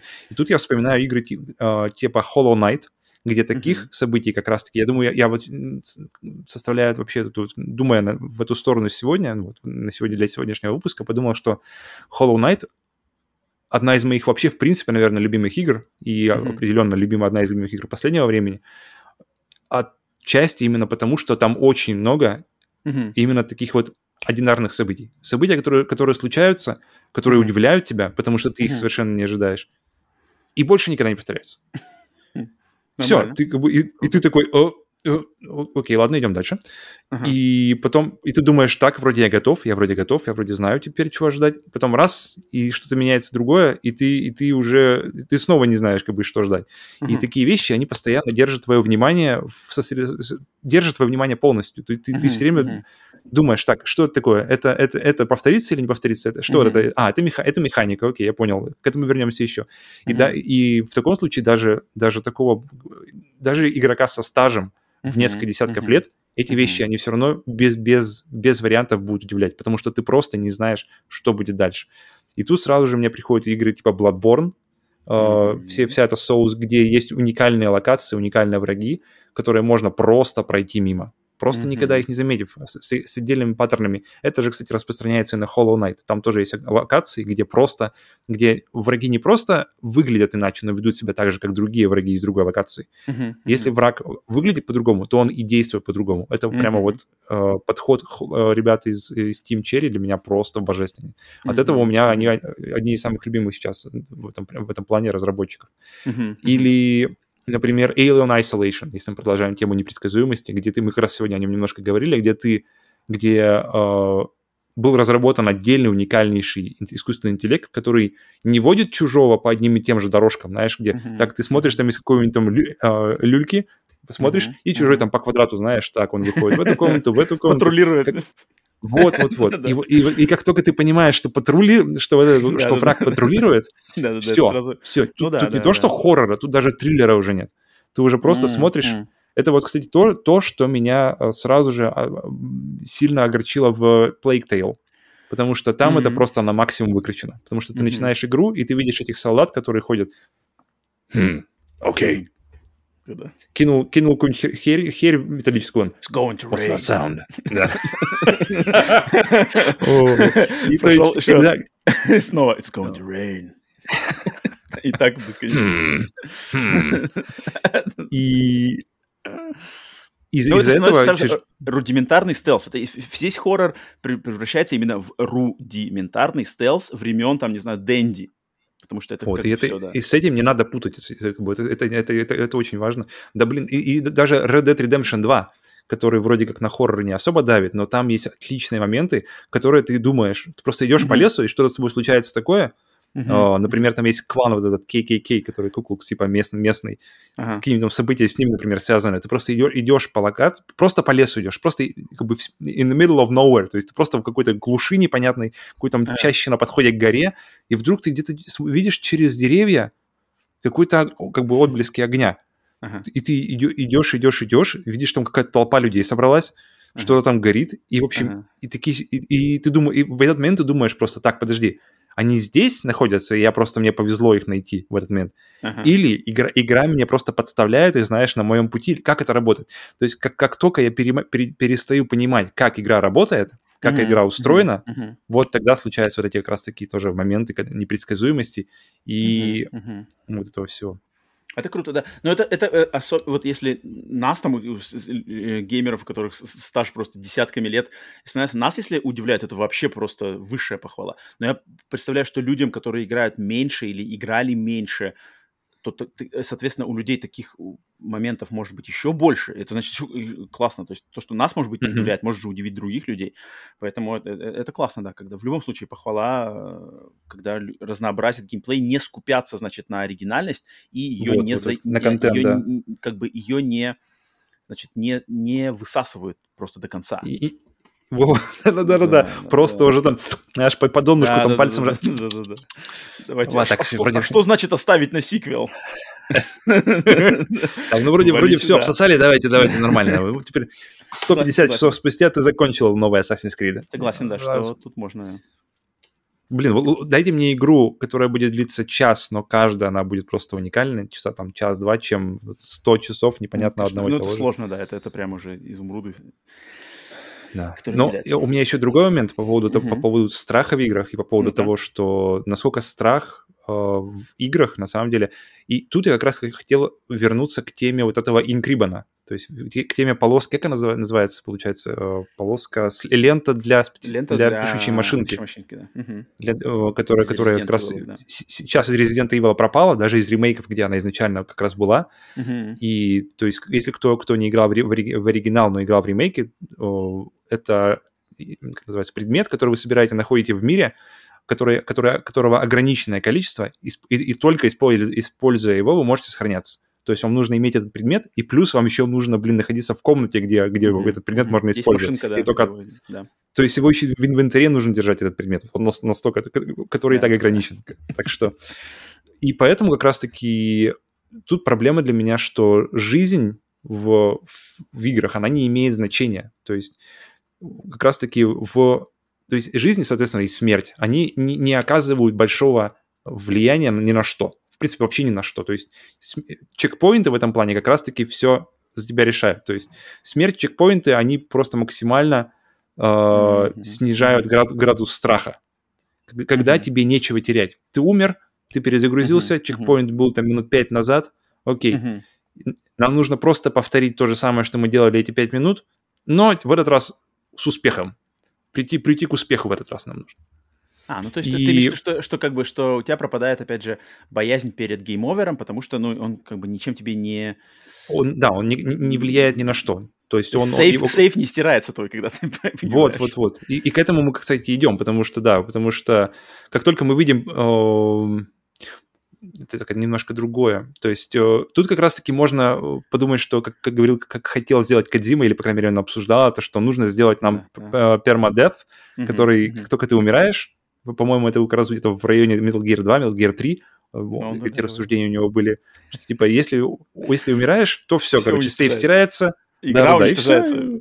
Там что-то такое, игра с диска стирается у тебя. Там что такое вообще, Кодзима там вообще, просто гвоздь выезжает из PlayStation и по твоему диску, пока он крутится.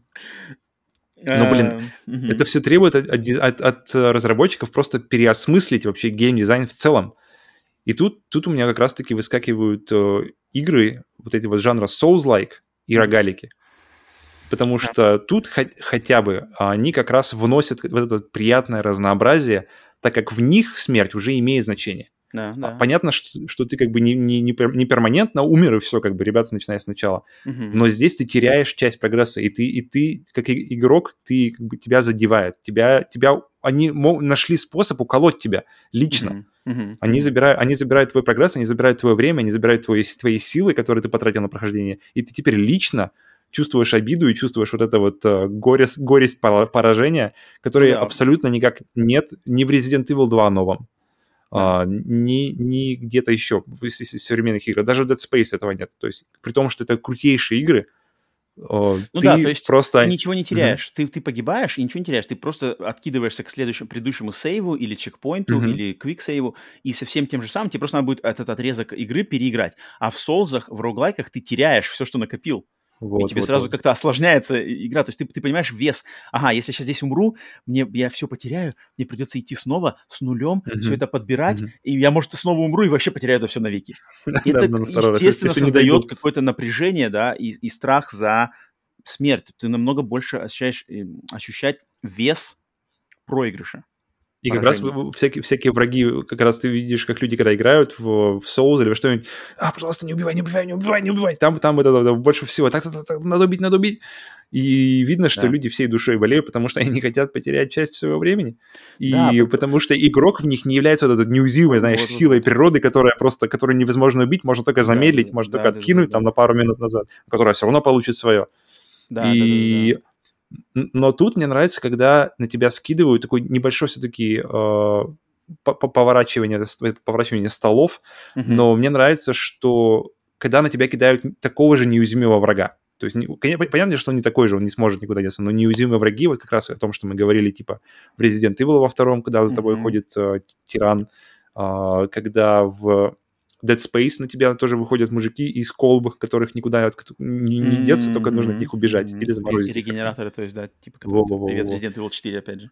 Ну, и Nemesis, есть, классика. Вот, вот, вот, вот, вот, да. Поэтому интересно, что все-таки, все-таки какие-то отдельные разработчики, они пытаются, пытаются, они тоже понимают. Понятно, что они не будут, что они не дураки такие сидят там, блин, что-то нам давайте одно и то же делать. Uh-huh. Что, что они тоже понимают, но Поэтому Souls игры, так мне кажется, и выстрелили, потому что они сделали что-то, как бы, помимо того, что сложно все еще.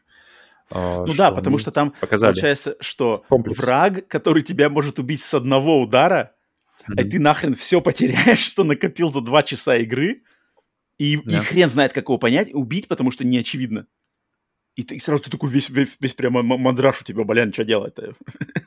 Это как бы нормально, да. Да, да, да. Хороший, хороший, хороший. Вот, вот, вот. Рогалики тоже самое, кстати, дают такой же. Вот, вот, вот. Рогалики и Souls игры, да, для меня это прямо первые, первые, кто пытаются сделать, пытаются внести вот это вот, знаешь, в, как называется, статус-кво, какие-то изменения, чтобы, чтобы что-то куда-то двигалось. И, и приятно видеть, что это все даже двигается уже в такие большие игры. Например, вот как раз у тебя сзади uh, Returnal, то есть игры, mm-hmm. на которые это большие компании пример, давят да. уже, да. кормят, уже наполняют деньгами, ресурсами, силами, продвигают их по, по, по, такими сильными, ресурсами больших корпораций они продвигают, mm-hmm. и что mm-hmm. эти, эти паттерны, эти вещи, они становятся уже, они уходят уже и в большие игры, а не только в инди-проекты. И, ну, потому что все больше и больше игроков понимают, в чем смак, то есть как бы начинают mm-hmm. ловить вот это, не то что хардкорность, а вот это напряжение такое, но это, естественно, не, не для всех, конечно же, это не для всех, mm-hmm. это те, кто любит пощекотать себе нервы, нервы и как-то себя mm-hmm. больше это, да, да-да-да.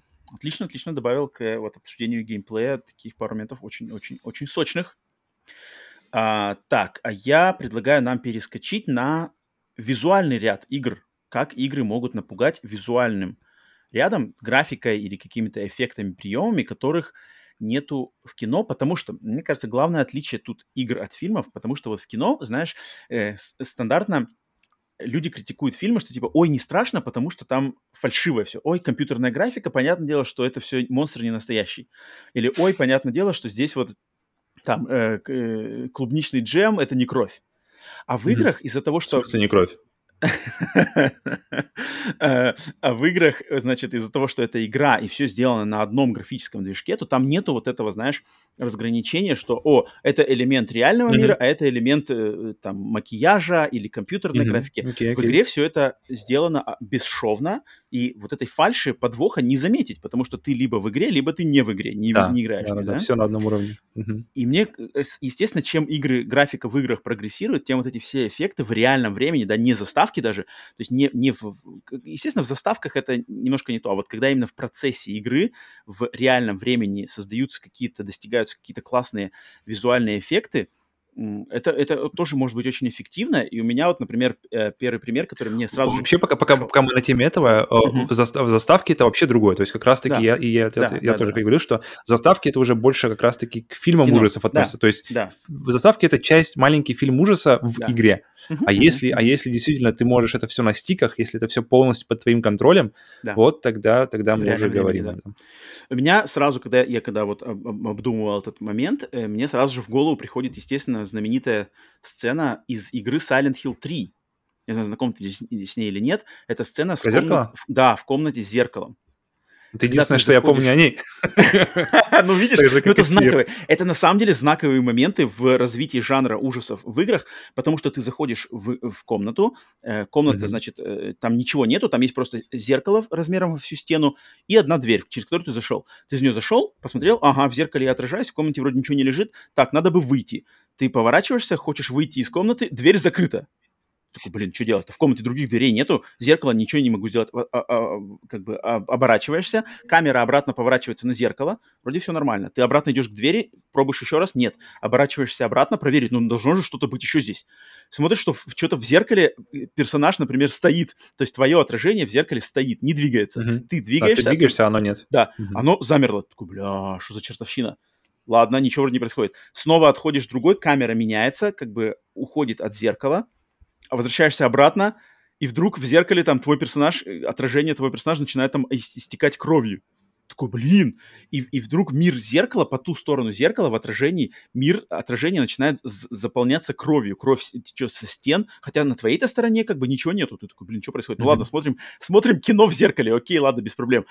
И вдруг в какой-то момент, короче, вся эта кровь из зеркала начинает литься к тебе, в твою, в твою сторону. А дверь закрыта, и ты такой, бля, а что делать? Типа, и ты так не понимаешь, что происходит. Все это происходит в реальном времени, у тебя как бы отобрали, опять же, все управление, и все это происходит. И, и вот это классный очень, конечно, момент. Он, он, он в, свое время очень впечатлял именно комната с зеркалом, она вошла вот, э, ну, в обиход людей, которые, когда говорят, знаешь, про ужастики. И а, Но отлич- тут круто, потому что тут, потому что опять вот эта вот неизвестность. То есть, Мгм, когда ты не знаешь, что происходит, ты не знаешь, куда мгм. это идет, ты не знаешь, почему, ты не знаешь, что с этим сделать, и Мгм. поэтому, поэтому оно так, мне кажется, пугает, потому что ты просто абсолютно ты, ты, причем это же где-то не, не в самом начале, то есть это какое-то время нужно поиграть было, Да, да, да. и, это- пот- это и- прям- и то есть ты уже привык к геймплею, ты уже знаешь, как это все работает, что можно ожидать, и вдруг раз, и все меняется.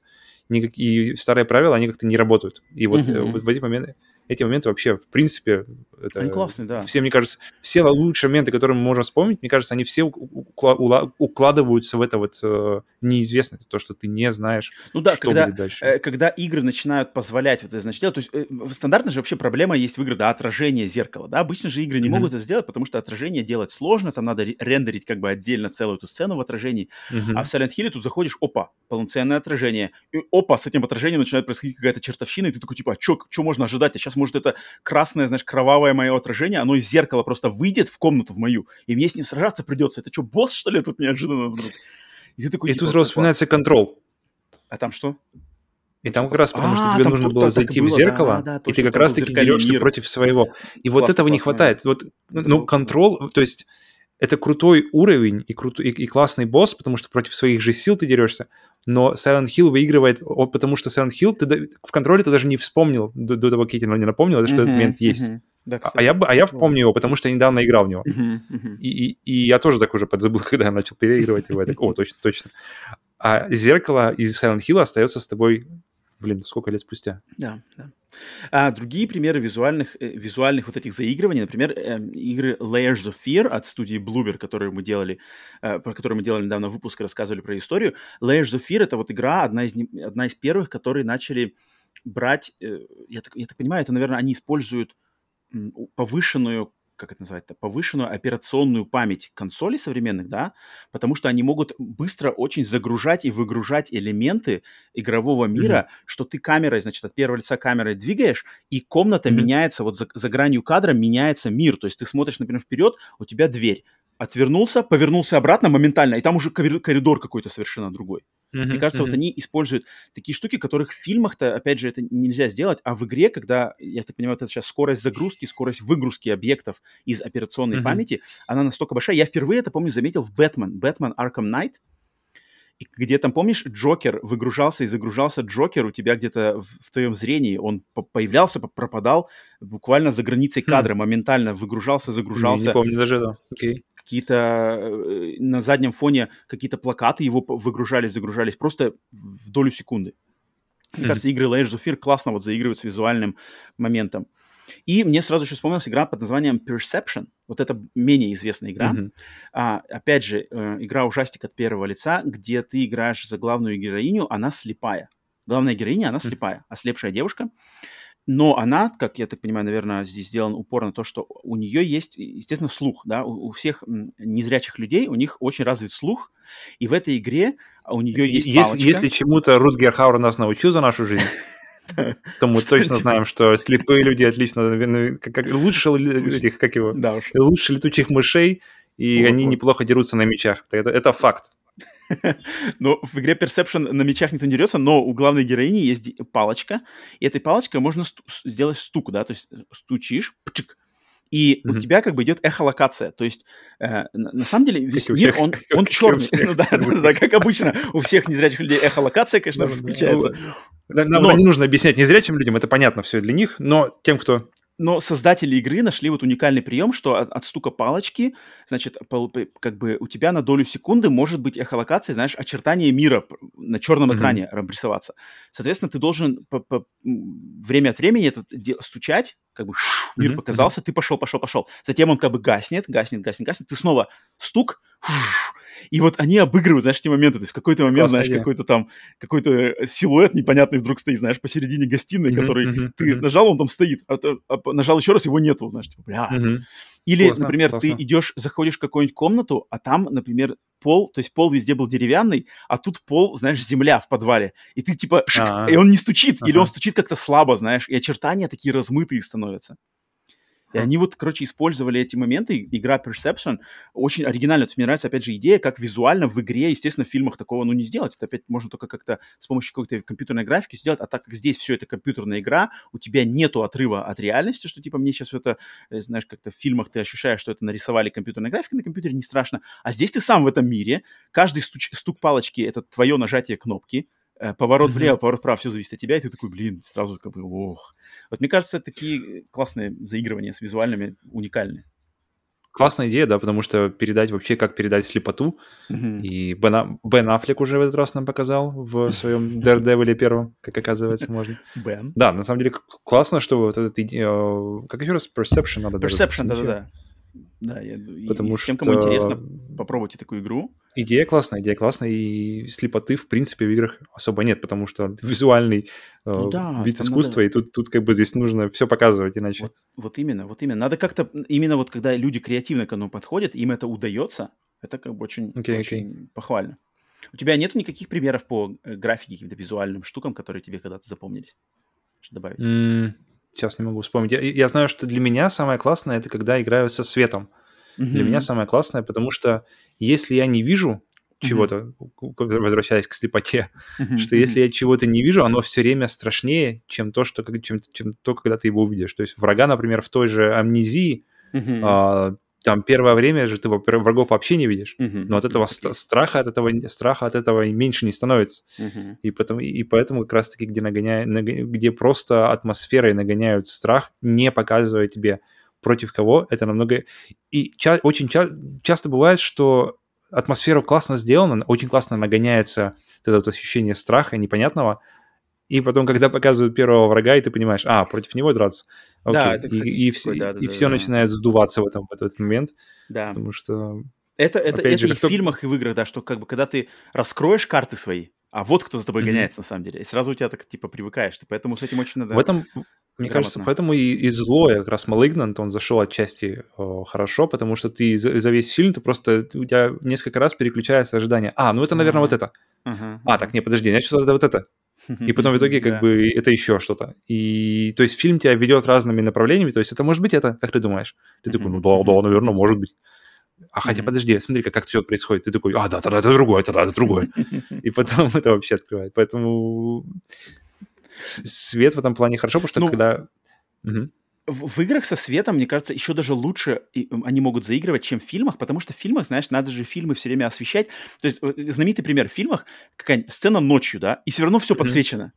Mm-hmm. Ни в одном же фильме практически не бывает, что, знаешь, полная черная темнота, потому что нахрен никому не будет видно. Люди такие, типа, что ничего не видно, знаешь. Это буквально что происходит в, в, в, в отдельных каких-то единицах примеров, когда мы можем увидеть черный экран, и, и там, например, фонарик освечивает только вот, знаешь, пятно фонарика. Это вообще редко, потому что надо настроить свет, надо все это распланировать, надо видно, чтобы Тома Круза было видно всегда, знаешь, э, нельзя, чтобы он пропал из кадра, так как он типа Star Power. А в играх, мне кажется, с этим намного либеральнее, потому что в играх тебе реально дают полную кромешную тьму, фонарик, который выс- а, очерчивает только кружок, ты им наводишь, mm-hmm. смотришь, смотришь, а в какой-то определенный момент его еще могут он начать, начать мерц- мерцать или вообще вырубиться, mm-hmm. а там уже кто-то скребется, а там ты увидел очертания за углом, что кто-то стоит, а фонарик выключился, и ты такой, бля, а надо идти туда. Ну, блин, у меня вспоминается крутой момент из того же, из того же, э, кстати, говоря о ночных, ночных кадрах, mm-hmm. мне понравилось, как это решается, когда, когда тебе показывают какое-нибудь ночное видение, то есть через какое-нибудь ночное зрение, то есть ты понимаешь, что oh, и, и, актеры, не, не актеры, как называются, персонажи, ну, персонажи фильма, персонажи э, игры, mm-hmm. они ничего не видят. То есть, э, и mm-hmm. благодаря ночному видению ты понимаешь, тьма, она как-то оживает. То есть ты понимаешь, есть что такое, это тьма, но ты... ты но, но, но обусловливает, почему ты видишь. Uh-huh, это круто. Uh-huh. Мне из, из фильмов мне очень понравилось паранорм, паранормальное явление, когда они все снимали на камеру, uh-huh. и ночью как раз, у, у, то есть когда они вскакивают, ты-то все видишь, потому что все, все это в записи на ночной камере, на ночное видение. Но ты понимаешь, что они не видят ничего, и это круто сразу же. Или какой-нибудь uh, Don't Breathe, не дыши. Uh, тоже есть там Самое, момент, классный в подвале, где тоже, да, все, где ты поним, где тоже опять все поворачивается, и ты понимаешь, что, ах, вот, оказывается, как, как, как, как uh-huh, uh-huh. антагонист себя чувствует в этот момент, и как он хорошо себя, и понимаешь, как он хорошо себя... И ты хорошо, хорошо, да, Outlast тоже отличный момент, потому что там, в принципе, Outlast игра... обыгрывает это вообще отлично. То есть камера, и... во-первых, видеокамера, во-вторых, с ночным видением. Uh-huh. Очень классно. Так, а, от графики переходим на третий момент. Звук звук, звук, звук. Звук у меня, кстати, самые, наверное, большие претензии и похвала звуку одновременно, потому что звук, как мне кажется, он способен, вообще звук способен сделать или разрушить, то есть э, либо игру, либо фильм, а, а mm-hmm. в особенности фильм. Это точно от звука очень многое зависит, и звуком ни в коем случае нельзя пренебрегать.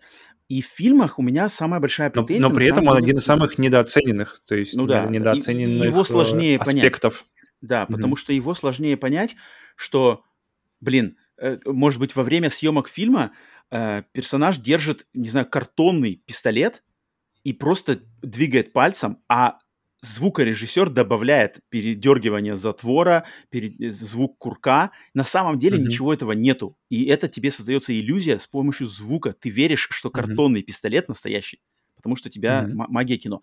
И что ты слышишь, да, и все, да. все работает. Mm-hmm. Но со звуком именно в фильмах ужасов, мне кажется, очень часто делают ошибку, когда они, значит, а, а, звуком или музыкой на заднем плане тебя подводят к к пугалкам. Я все время, когда смотрю фильмы ужасов, я постоянно говорю, эта же сцена была бы круче, если бы она была в полной тишине. Потому что, если, потому что персонаж, вот персонаж идет, например, по темному дому, да, по темному чердаку. И у нас идет звук там, и он нагнетается, персонаж там заходит за угол, там, и там, потом на него кто-то скакивает, и, а, но я как зритель, я, знаешь, я все это жду, ну, понятно, Или, или еще замолкает. Да, да, да, но оно, оно, короче, все, как бы звук тебя дает тебе подсказки. Я на самом деле mm-hmm. понимаю, что это делается... Ведет себя, ведет. Да, я на самом деле понимаю, что это делается, скорее всего, для того, чтобы как раз-таки не напугать людей слишком. Потому что когда звука нету, страх и напряжение возрастает просто нереально. Меня, меня может напугать. Когда звука совершенно нету, и мне ничто как раз-таки подсказок не дает, я такой, блин, о, у меня сразу начинается мандраж, потому что я не понимаю, так, так, так, меня ничто не ведет, мне ничто не подсказывает, откуда выскочит шугалка-то, знаешь, выскочит, не выскочит, выскочит, не выскочит, что когда.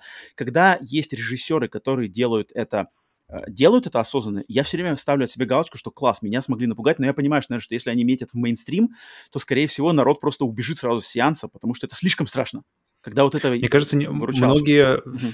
эти штуки, мне кажется, э, со звуком может быть наоборот часто. То есть, би, би, мне кажется, многие какие-нибудь штуки, они без, без звука бы не работали.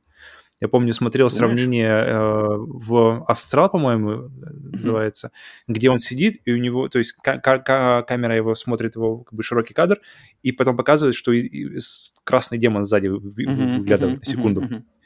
И то есть эта сцена, она со звуком показана, и потом без звука. И без звука она просто не работает. Без звука она просто... Хм? и ушел. Потому что он достаточно, достаточно спокойно появляется, то есть ага, достаточно ага, быстро. Ага. Поэтому тут, э, тут тоже как бы непонятно. Нет, не, не, нельзя, мне кажется, односторонне ответить, э, поможет звук или нет. Но...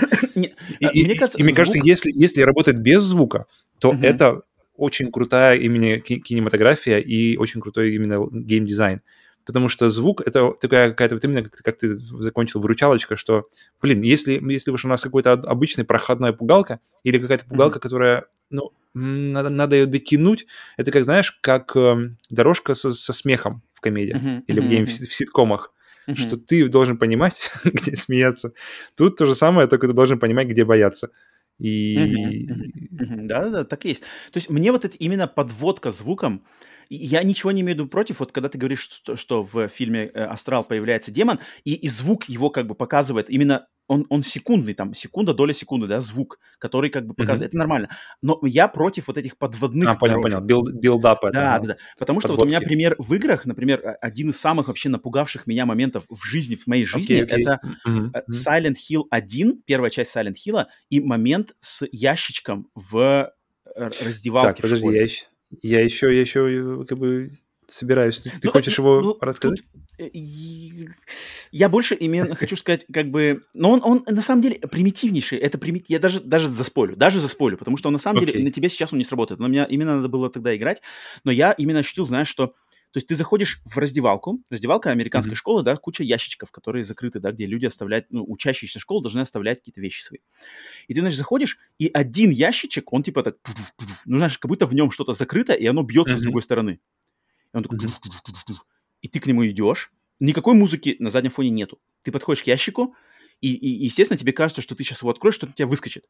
Ты его открываешь, и там внутри просто куча кровищи, но ничего нету. Mm-hmm. И у тебя такой, как бы, главный герой, типа, oh, I wonder what that was.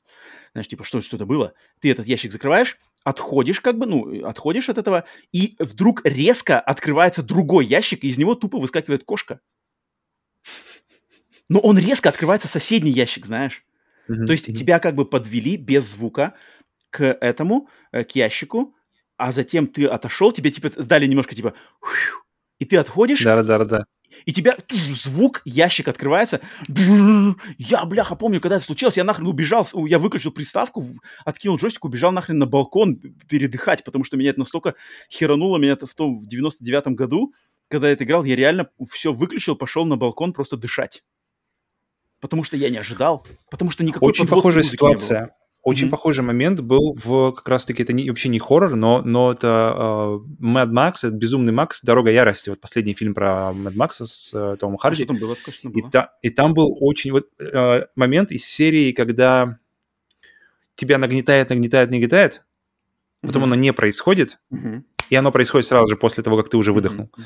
Это как раз-таки э, спойлер, если кто-то это, то, то промотайте там на пару минут вперед. Mm-hmm. Спойлер mm-hmm. В, из Mad Max немножко.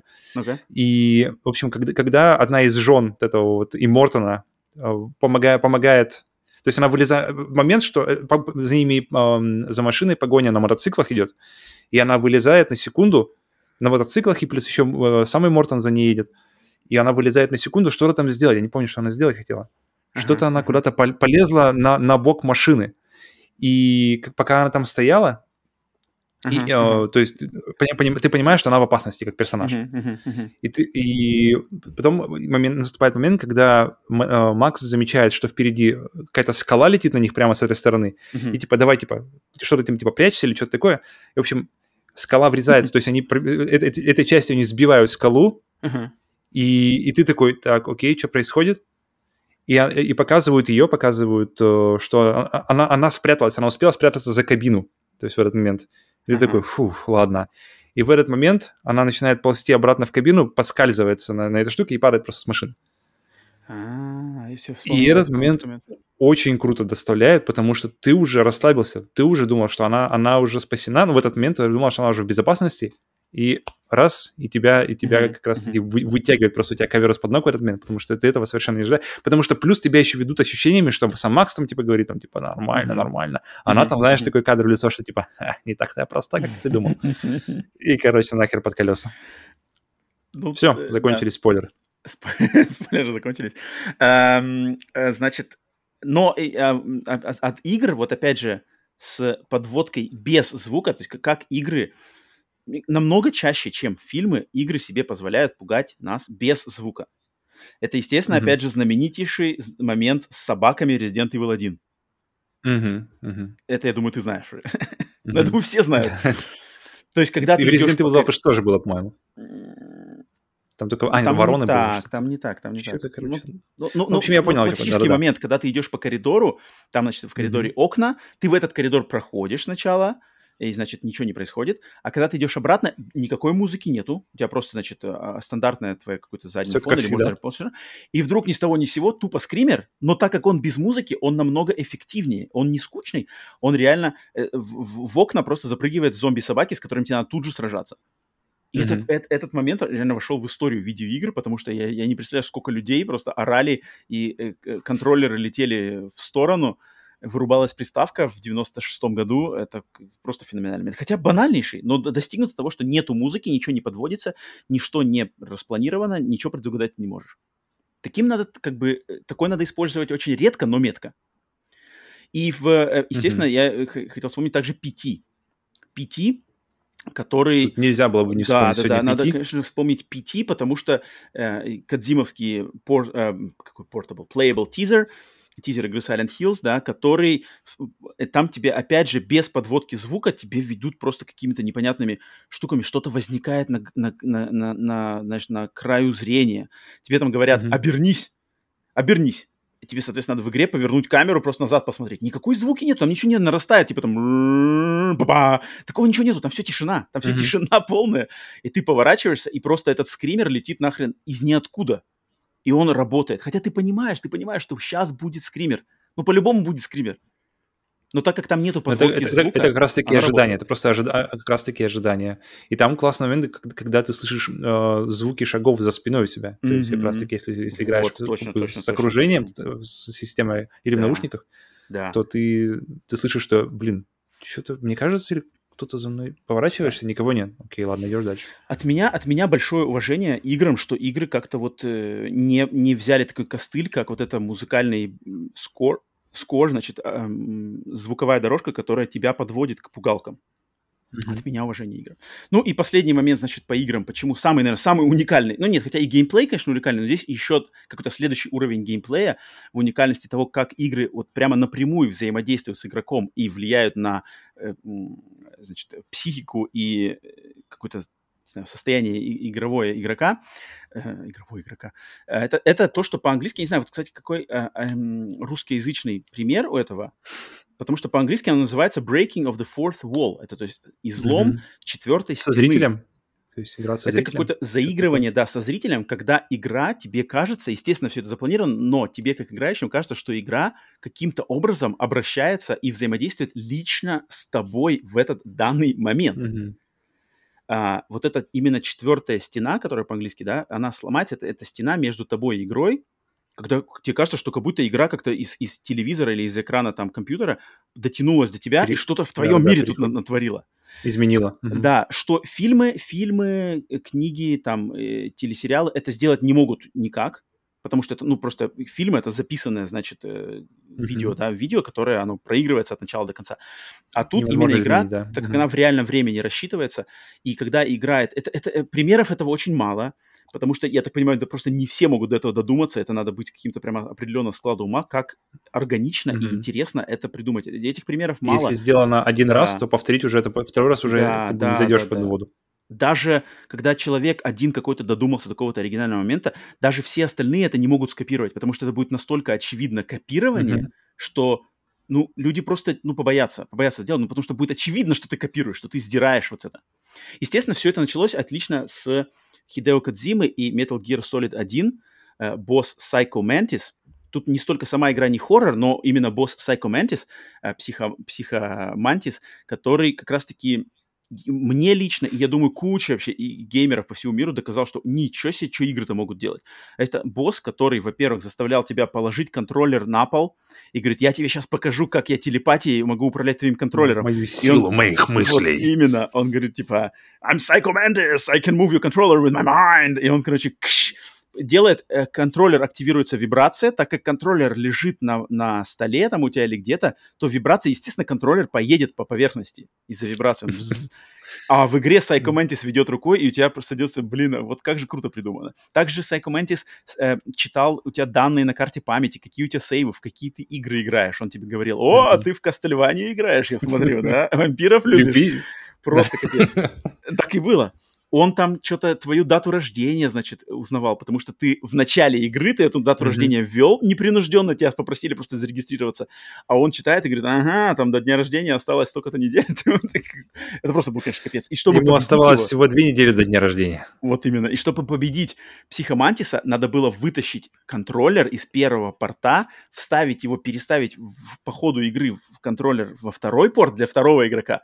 И тогда Psycho Mantis начинал кричать, типа, а, что случилось, нарушено психическая связь, я не могу читать твои мысли. И ты его так мог победить. Mm-hmm. Просто капец. Это просто капец.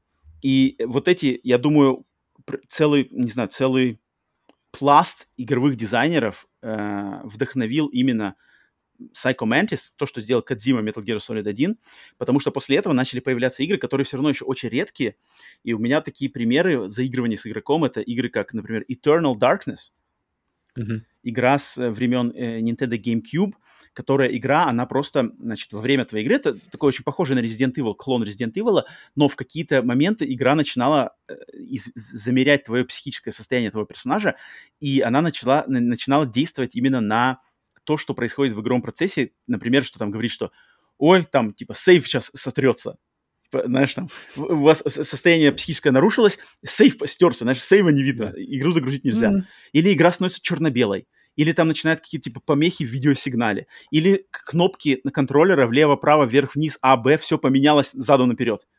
Знаешь, mm-hmm. в, в ответственный момент, то есть на тебя бежит враг, тебе надо сражаться, и у тебя вдруг кнопки все поменялись местами.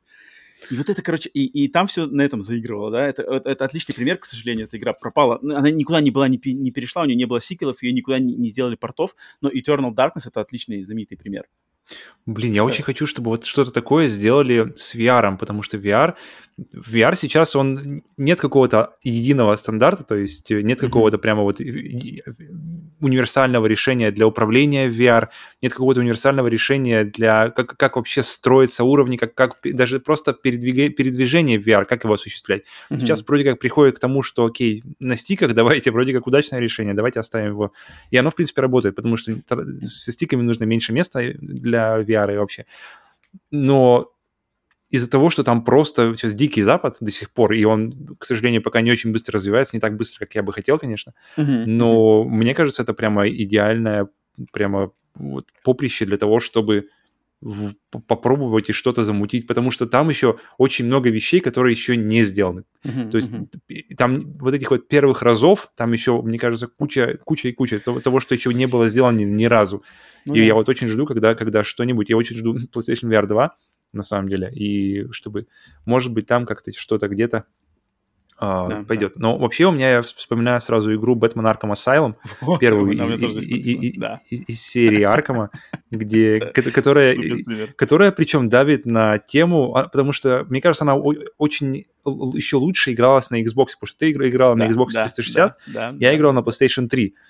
И у тебе этот момент явно лучше зашел, Давай, давай я расскажу, давай я расскажу про него. Давай, давай, давай. Потому что это на самом... То есть Бэтмен Arkham Asylum это не хоррор-игра нисколько, ну Бэтмен. Ну хотя там есть примеси хоррора, да, они сделали более серьезным, более мрачным, но это все понятно. Но там был момент, который меня на самом деле реально поверг в шок, и напугал на самом деле, потому что в те времена, если кто не знает, времена Xbox 360, PlayStation 3, а, была такая у Xbox 360, именно у этой консоли была такая проблема с охлаждением, потому что Microsoft на скорую руку делали свои консоли, что у консоли Xbox 360 первой партии, первой, второй партии у нее была очень ну, плохо сделанная система охлаждения, консоли перегревались, и консоли в какой-то момент, они могли перегреться, плата у них могла из, видоизмениться, и консоль, значит, перестала, переставала работать. И и это mm-hmm. могло произойти в любой момент, когда ты играешь в игру, ты просто играешь, играешь, играешь, и вдруг все это как бы глюк, экран такой весь идет пикселями, приставка зависает, и, соответственно, mm-hmm. выключается, и заново ты ее включить не можешь. И, это, и красное это, кольцо смерти да, получается. Красное кольцо смерти. На, на, на консоли за, за, за, значит, загораются три, три красных огня, значит, все, твоей приставки капец. И были э, для этого много, вот это, оттуда появился знаменитый фокус с э, полотенцем, когда надо было консоль заворачивать в полотенце, специально ее Проверено работает. Проверено работает, потому что просто, значит, консоли э, заворачивались в полотенце, эм, значит, э, варились там несколько минут, чтобы все это видоизменилось Мариновались. да, то есть чтобы перегрелось это все вообще полностью, чтобы Клин, там термопласт короче. Короче, да. И в игре Batman Arkham Asylum есть момент, где Бэтмен, значит, идет, и тебе э, там есть враг э, Пугала, который, в принципе, в, в вселенной Бэтмена, он как раз-таки работает на страх и на всякие галлюцинации. И, значит, Пугало по, тебе подмешивает э, газ. И Бэтмен проходит, ты это не замечаешь, ты на фоне, ой, газ, ну ладно. И ты идешь, и вдруг игра, игра Бэтмен Arkham Asylum глючит точно так же, как глючит сломавшийся Xbox 360. Там прямо вот они сделали прям по пикселям, как вот Xbox ломался э, от перегревания, они также сделали эффект в игре. То есть я иду, и такой, я играю, играю, думаю, классно, наслаждаюсь игрой, и вдруг пиксели, я такой, блядь, опять Xbox сломался, сейчас опять надо будет его греть. Сейчас его надо, Мам, короче, опять, неси да. полотенце! Типа, ну я же играю уже там месяц, ничего не ломалось, короче, все, я уже думал, все нормально, починился мой Xbox, и тут, короче, в классной игре в самый крутой момент идешь на битву с боссом, и у тебя, короче, пиксели, и все сломалось.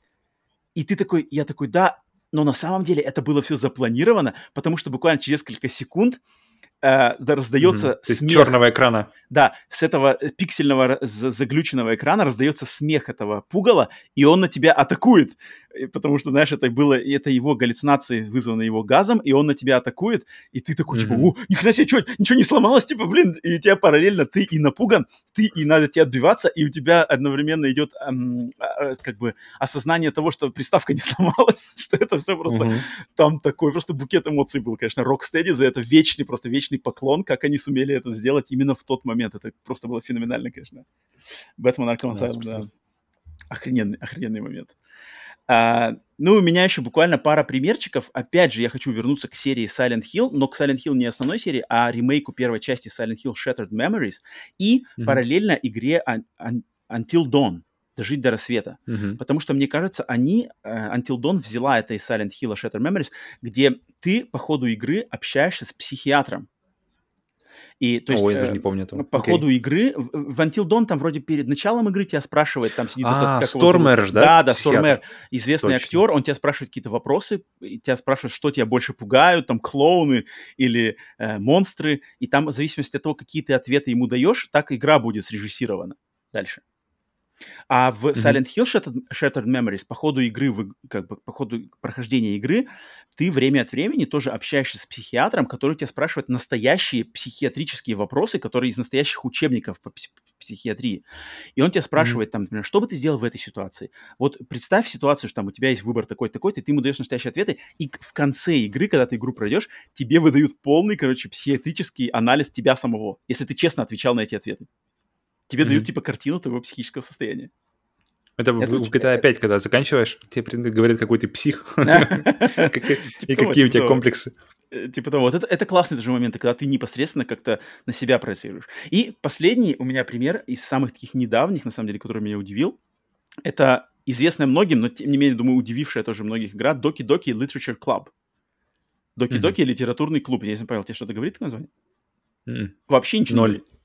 Это игра из, на самом деле, из жанра визуальной новеллы, анимешной, где э, то есть все выполнено максимально в анимешном таком приятном стиле. Там девочки устроили какой-то литературный клуб в школе, ты там мальчик, с ними общаешься, вы читаете книги, знаешь, какие-то любовные истории вдруг друг друг, ты играешь, и все кажется, знаешь, ну, ну блин, приятная графика, блин, все эти анимешные э, стандартные э, ходы, но в какой-то момент в этой игре идет взлом э, четвертой стены, и оказывается, что эта игра это жесточайший глубин, как, как сказать-то, э, просто наигл- на- наиглубочайший, да, психологический хоррор.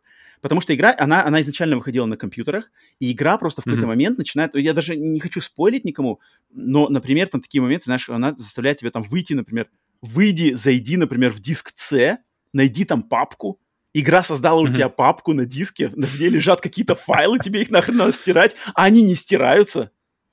И там вот это идет, там, там, короче, какая-то геймдизайнерская мысль там тоже была сумасшедшая. Мы там уже Literature детской порнографии на диск C, и уже набираем в полицию. Давай. Типа того. Вот на самом деле, кроме шуток, там на самом деле вот что-то типа того так и сделано. Я бы на твоем месте поторопился. Вот-вот-вот, потому что игра каким-то образом, она... Я не знаю, как ее сделали порт, на консоли недавно, кстати, не знаю, как она работает на консолях, как это все обыграно там, но когда я играл в нее на компьютере, там вот этот момент, что надо выходить реально в Windows, что-то искать, какие-то файлы появляются, блин, ты что-то Windows начинает глючить. Короче, на самом деле. Окей. Как это, как это сделано, это феноменально. Вот и такие моменты, это уникально для игр, когда они происходят. К сожалению, их мало. Но, может быть, кстати, к счастью, их мало, потому что они практически в каждом, когда, когда ты ловишь такой момент в какой-либо игре, ты всегда, мы все еще, мне кажется, они все время удивляют. Потому что их все-таки на самом деле мало, потому что до них просто сложно додуматься. Их просто Мгм. сложно, и их надо реально каким-то быть определенного склада ума, чтобы просто их воплотить в жизнь. Поэтому вот, вот, э, слом четвертой стены, непосредственно взаимодействие с игроком. Павел, у тебя есть какие можешь вспомнить на своем примере, что Не, я думаю, мы Бэтмена? уже покрыли, в принципе, все, что Да, да. были какие мысли. Вот, поэтому а, последний вот такой момент, который, а, мне кажется, вот эти в совокупности, значит, геймплей, звук, визуальные, э, визуальный ряд и слом четвертой стены, непосредственное взаимодействие с играющим. Вот эти четыре пункта, они выделяют очень-очень выигрышно, выделяют игры жанра ужасов по сравнению с фильмами. И поэтому мы, даже вот с Павлом, я, в- как вообще пораженный просто любитель ужасов, все еще меня регулярно выходят игры, которые э, в жанре ужасов, которые могут меня на самом деле напугать, которые могут Мгм. напугать меня настолько, что мне будет страшно в нее играть. Это, это происходит. С фильмами у меня уже давно такого нет. С фильмами я уже давно понимаю, что я уже, знаешь, все время жду, ну, ну хотя бы немножечко заставьте меня сердце, чтобы билось побыстрее. У И- и- тебя уже и, скорее всего, толер, это- парень. У тебя уже толер не пробить. Так и есть, так и есть. Поэтому фильмы давно уже меня не удивляют. Я думаю, Павел тоже э, согласится со мной, что фильмы намного реже Ну, у удивляют. меня на самом деле самое простое, что посмотреть фильм хоррор на ночь с женой Мгм. для нас это хорошее как бы хор- Вре- хорошее времяпрепровождение. То есть это не не как бы не какой-то стрессовый experience. Это Мгм. мы что, Над, ну что, может что-нибудь хоррор, хоррор Да ничего, и, и заряжаем. Да, по- по- А, реально а не поиграть в амнезию с женой перед А сном? поиграть уже как бы другой вопрос. Поиграть там уже нужно как бы... Там уже надо готовить горшок. Да, это, это, это уже, это уже, ну тут, надо, надо собраться, тут надо понять, Вот зачем ты это именно, делаешь. Вот именно, да. И поэтому тут как бы э, без вариантов, что страшнее, потому что, да. Ну, И опять же, VR, VR, то есть если, если собраться на обычную эту игру сложно, на обычную хоррор-игру сложно, а собраться на хоррор-игру в VR, это просто действительно может быть опасно для жизни. Так и есть. Но при этом к фильмам я хотел сказать, что вообще, мне кажется, если возвращаясь к теме неизвестности, то в фильмах, мне кажется, легче можно передать вот эту вот э, тему неизвестности, потому что там можно что-то не показать просто. Что-то не показать, что-то как-то этот.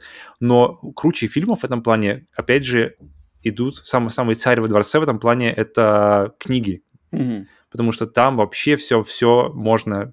Там, там, ничего не показываешь, там все, все передается через твое воображение. Мгм, мгм. И мне кажется, это одна из причин, почему Лавкрафта, в принципе, невозможно, наверное, правильно передать Перевести, в да? кино, передать, такое. тем более в играх, потому что как только ты видишь Ктулху, Да, да, да, да. то как бы вопрос о, о том, что это какой-то древний спит и все мы его сон, м, как это передать? Поэтому книги в этом плане, мне кажется, может, быть, может даже круче всех, всех остальных, и неизвестность. Ну, потому что воображение лучший режиссер. Твое собственное воображение Лучше не придумать, да. режиссер. да, потому, да, что, так да. потому что да- даже, например, взять у Лавкрафта цвет, которого нет, то есть Ага, просто есть, ага. есть цвет, у него есть Color Out of Space книжка, ну, не мгм. рассказ. И какой это цвет? У нас решили, э, Джонни Кейдж решил, что это фиолетовый, оттенок фиолетового. Неизвестный э, цвет из космоса, а пусть будет оттенок Вот, фиолетового. вот. Как его? Джонни Кейдж, Николас Кейдж его зовут. С розоватым оттенком. И что-то такое, что такое. Так Он, он достаточно из космоса, достаточно неизвестный. М. При том, при том, что все злодеи в Диснее, они фиолетовые или что-то такое. Поэтому, поэтому да. Книги, если хотите хорроры, читайте «Зеленая рука», «Черная простыня», что там, какие-то желтые пальцы. Вот Да. он где. Да, которые действуют на ваше воображение. Но если хотите прямо а, острых ощущений, то игры, Мгм. которые мы перечислили в этом выпуске и будем перечислять в ходе этого месяца, октября, а, любая из игр, мне кажется, способна вас будет впечатлить, напугать не по-детски. Так что вот, такой у нас был первый выпуск э, сплитскрин бонус на октябрь 2021, посвященный хоррорам. А, Сегодня э, глобали, э, копали поглубже и посерьезнее, такой более, значит, аналитический, э, образовательный выпуск. Дальше у нас припасено еще три выпуска на октябрь, да, там уже будут какие-то другие темы, посмотрим, э, что там будет, а, чем мы смо- сможем удивить. Всем спасибо за прослушивание, где бы вы нас не смотрели, на аудиосервисах, на видео, видеоформе на YouTube. Поставьте, пожалуйста, лайк, отпишите комментарий, что, какие игры вас напугали, не знаю, впечатлили, какой-нибудь разница, свои мысли по поводу игры, фильмы, что страшнее, где интереснее, какие у вас с ним, значит, есть впечатления, ощущения. А, обязательно будет очень интересно почитать. Если вы впервые нас слушаете, то подпишитесь на наш канал, загляните в наш канал на Инстаграме, посмотреть, что там мы постим. Также Телеграм-канал, все ссылки есть внизу в описании подкаста, где бы вы не были, на аудиосервисах на YouTube.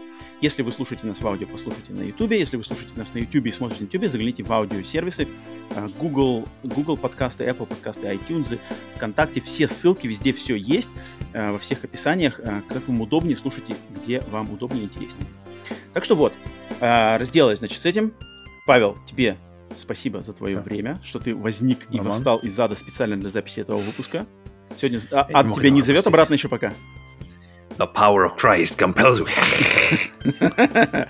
ну ладно, посмотрим, сколько ты протянешь до конца октября или нет. Ну, в общем, всем спасибо за внимание еще раз. Э, до следующих встреч на подкасте Split Screen. Играйте в игры, а не в консоли. И смотрите в октябре побольше ужастиков. И играйте также. Пакет.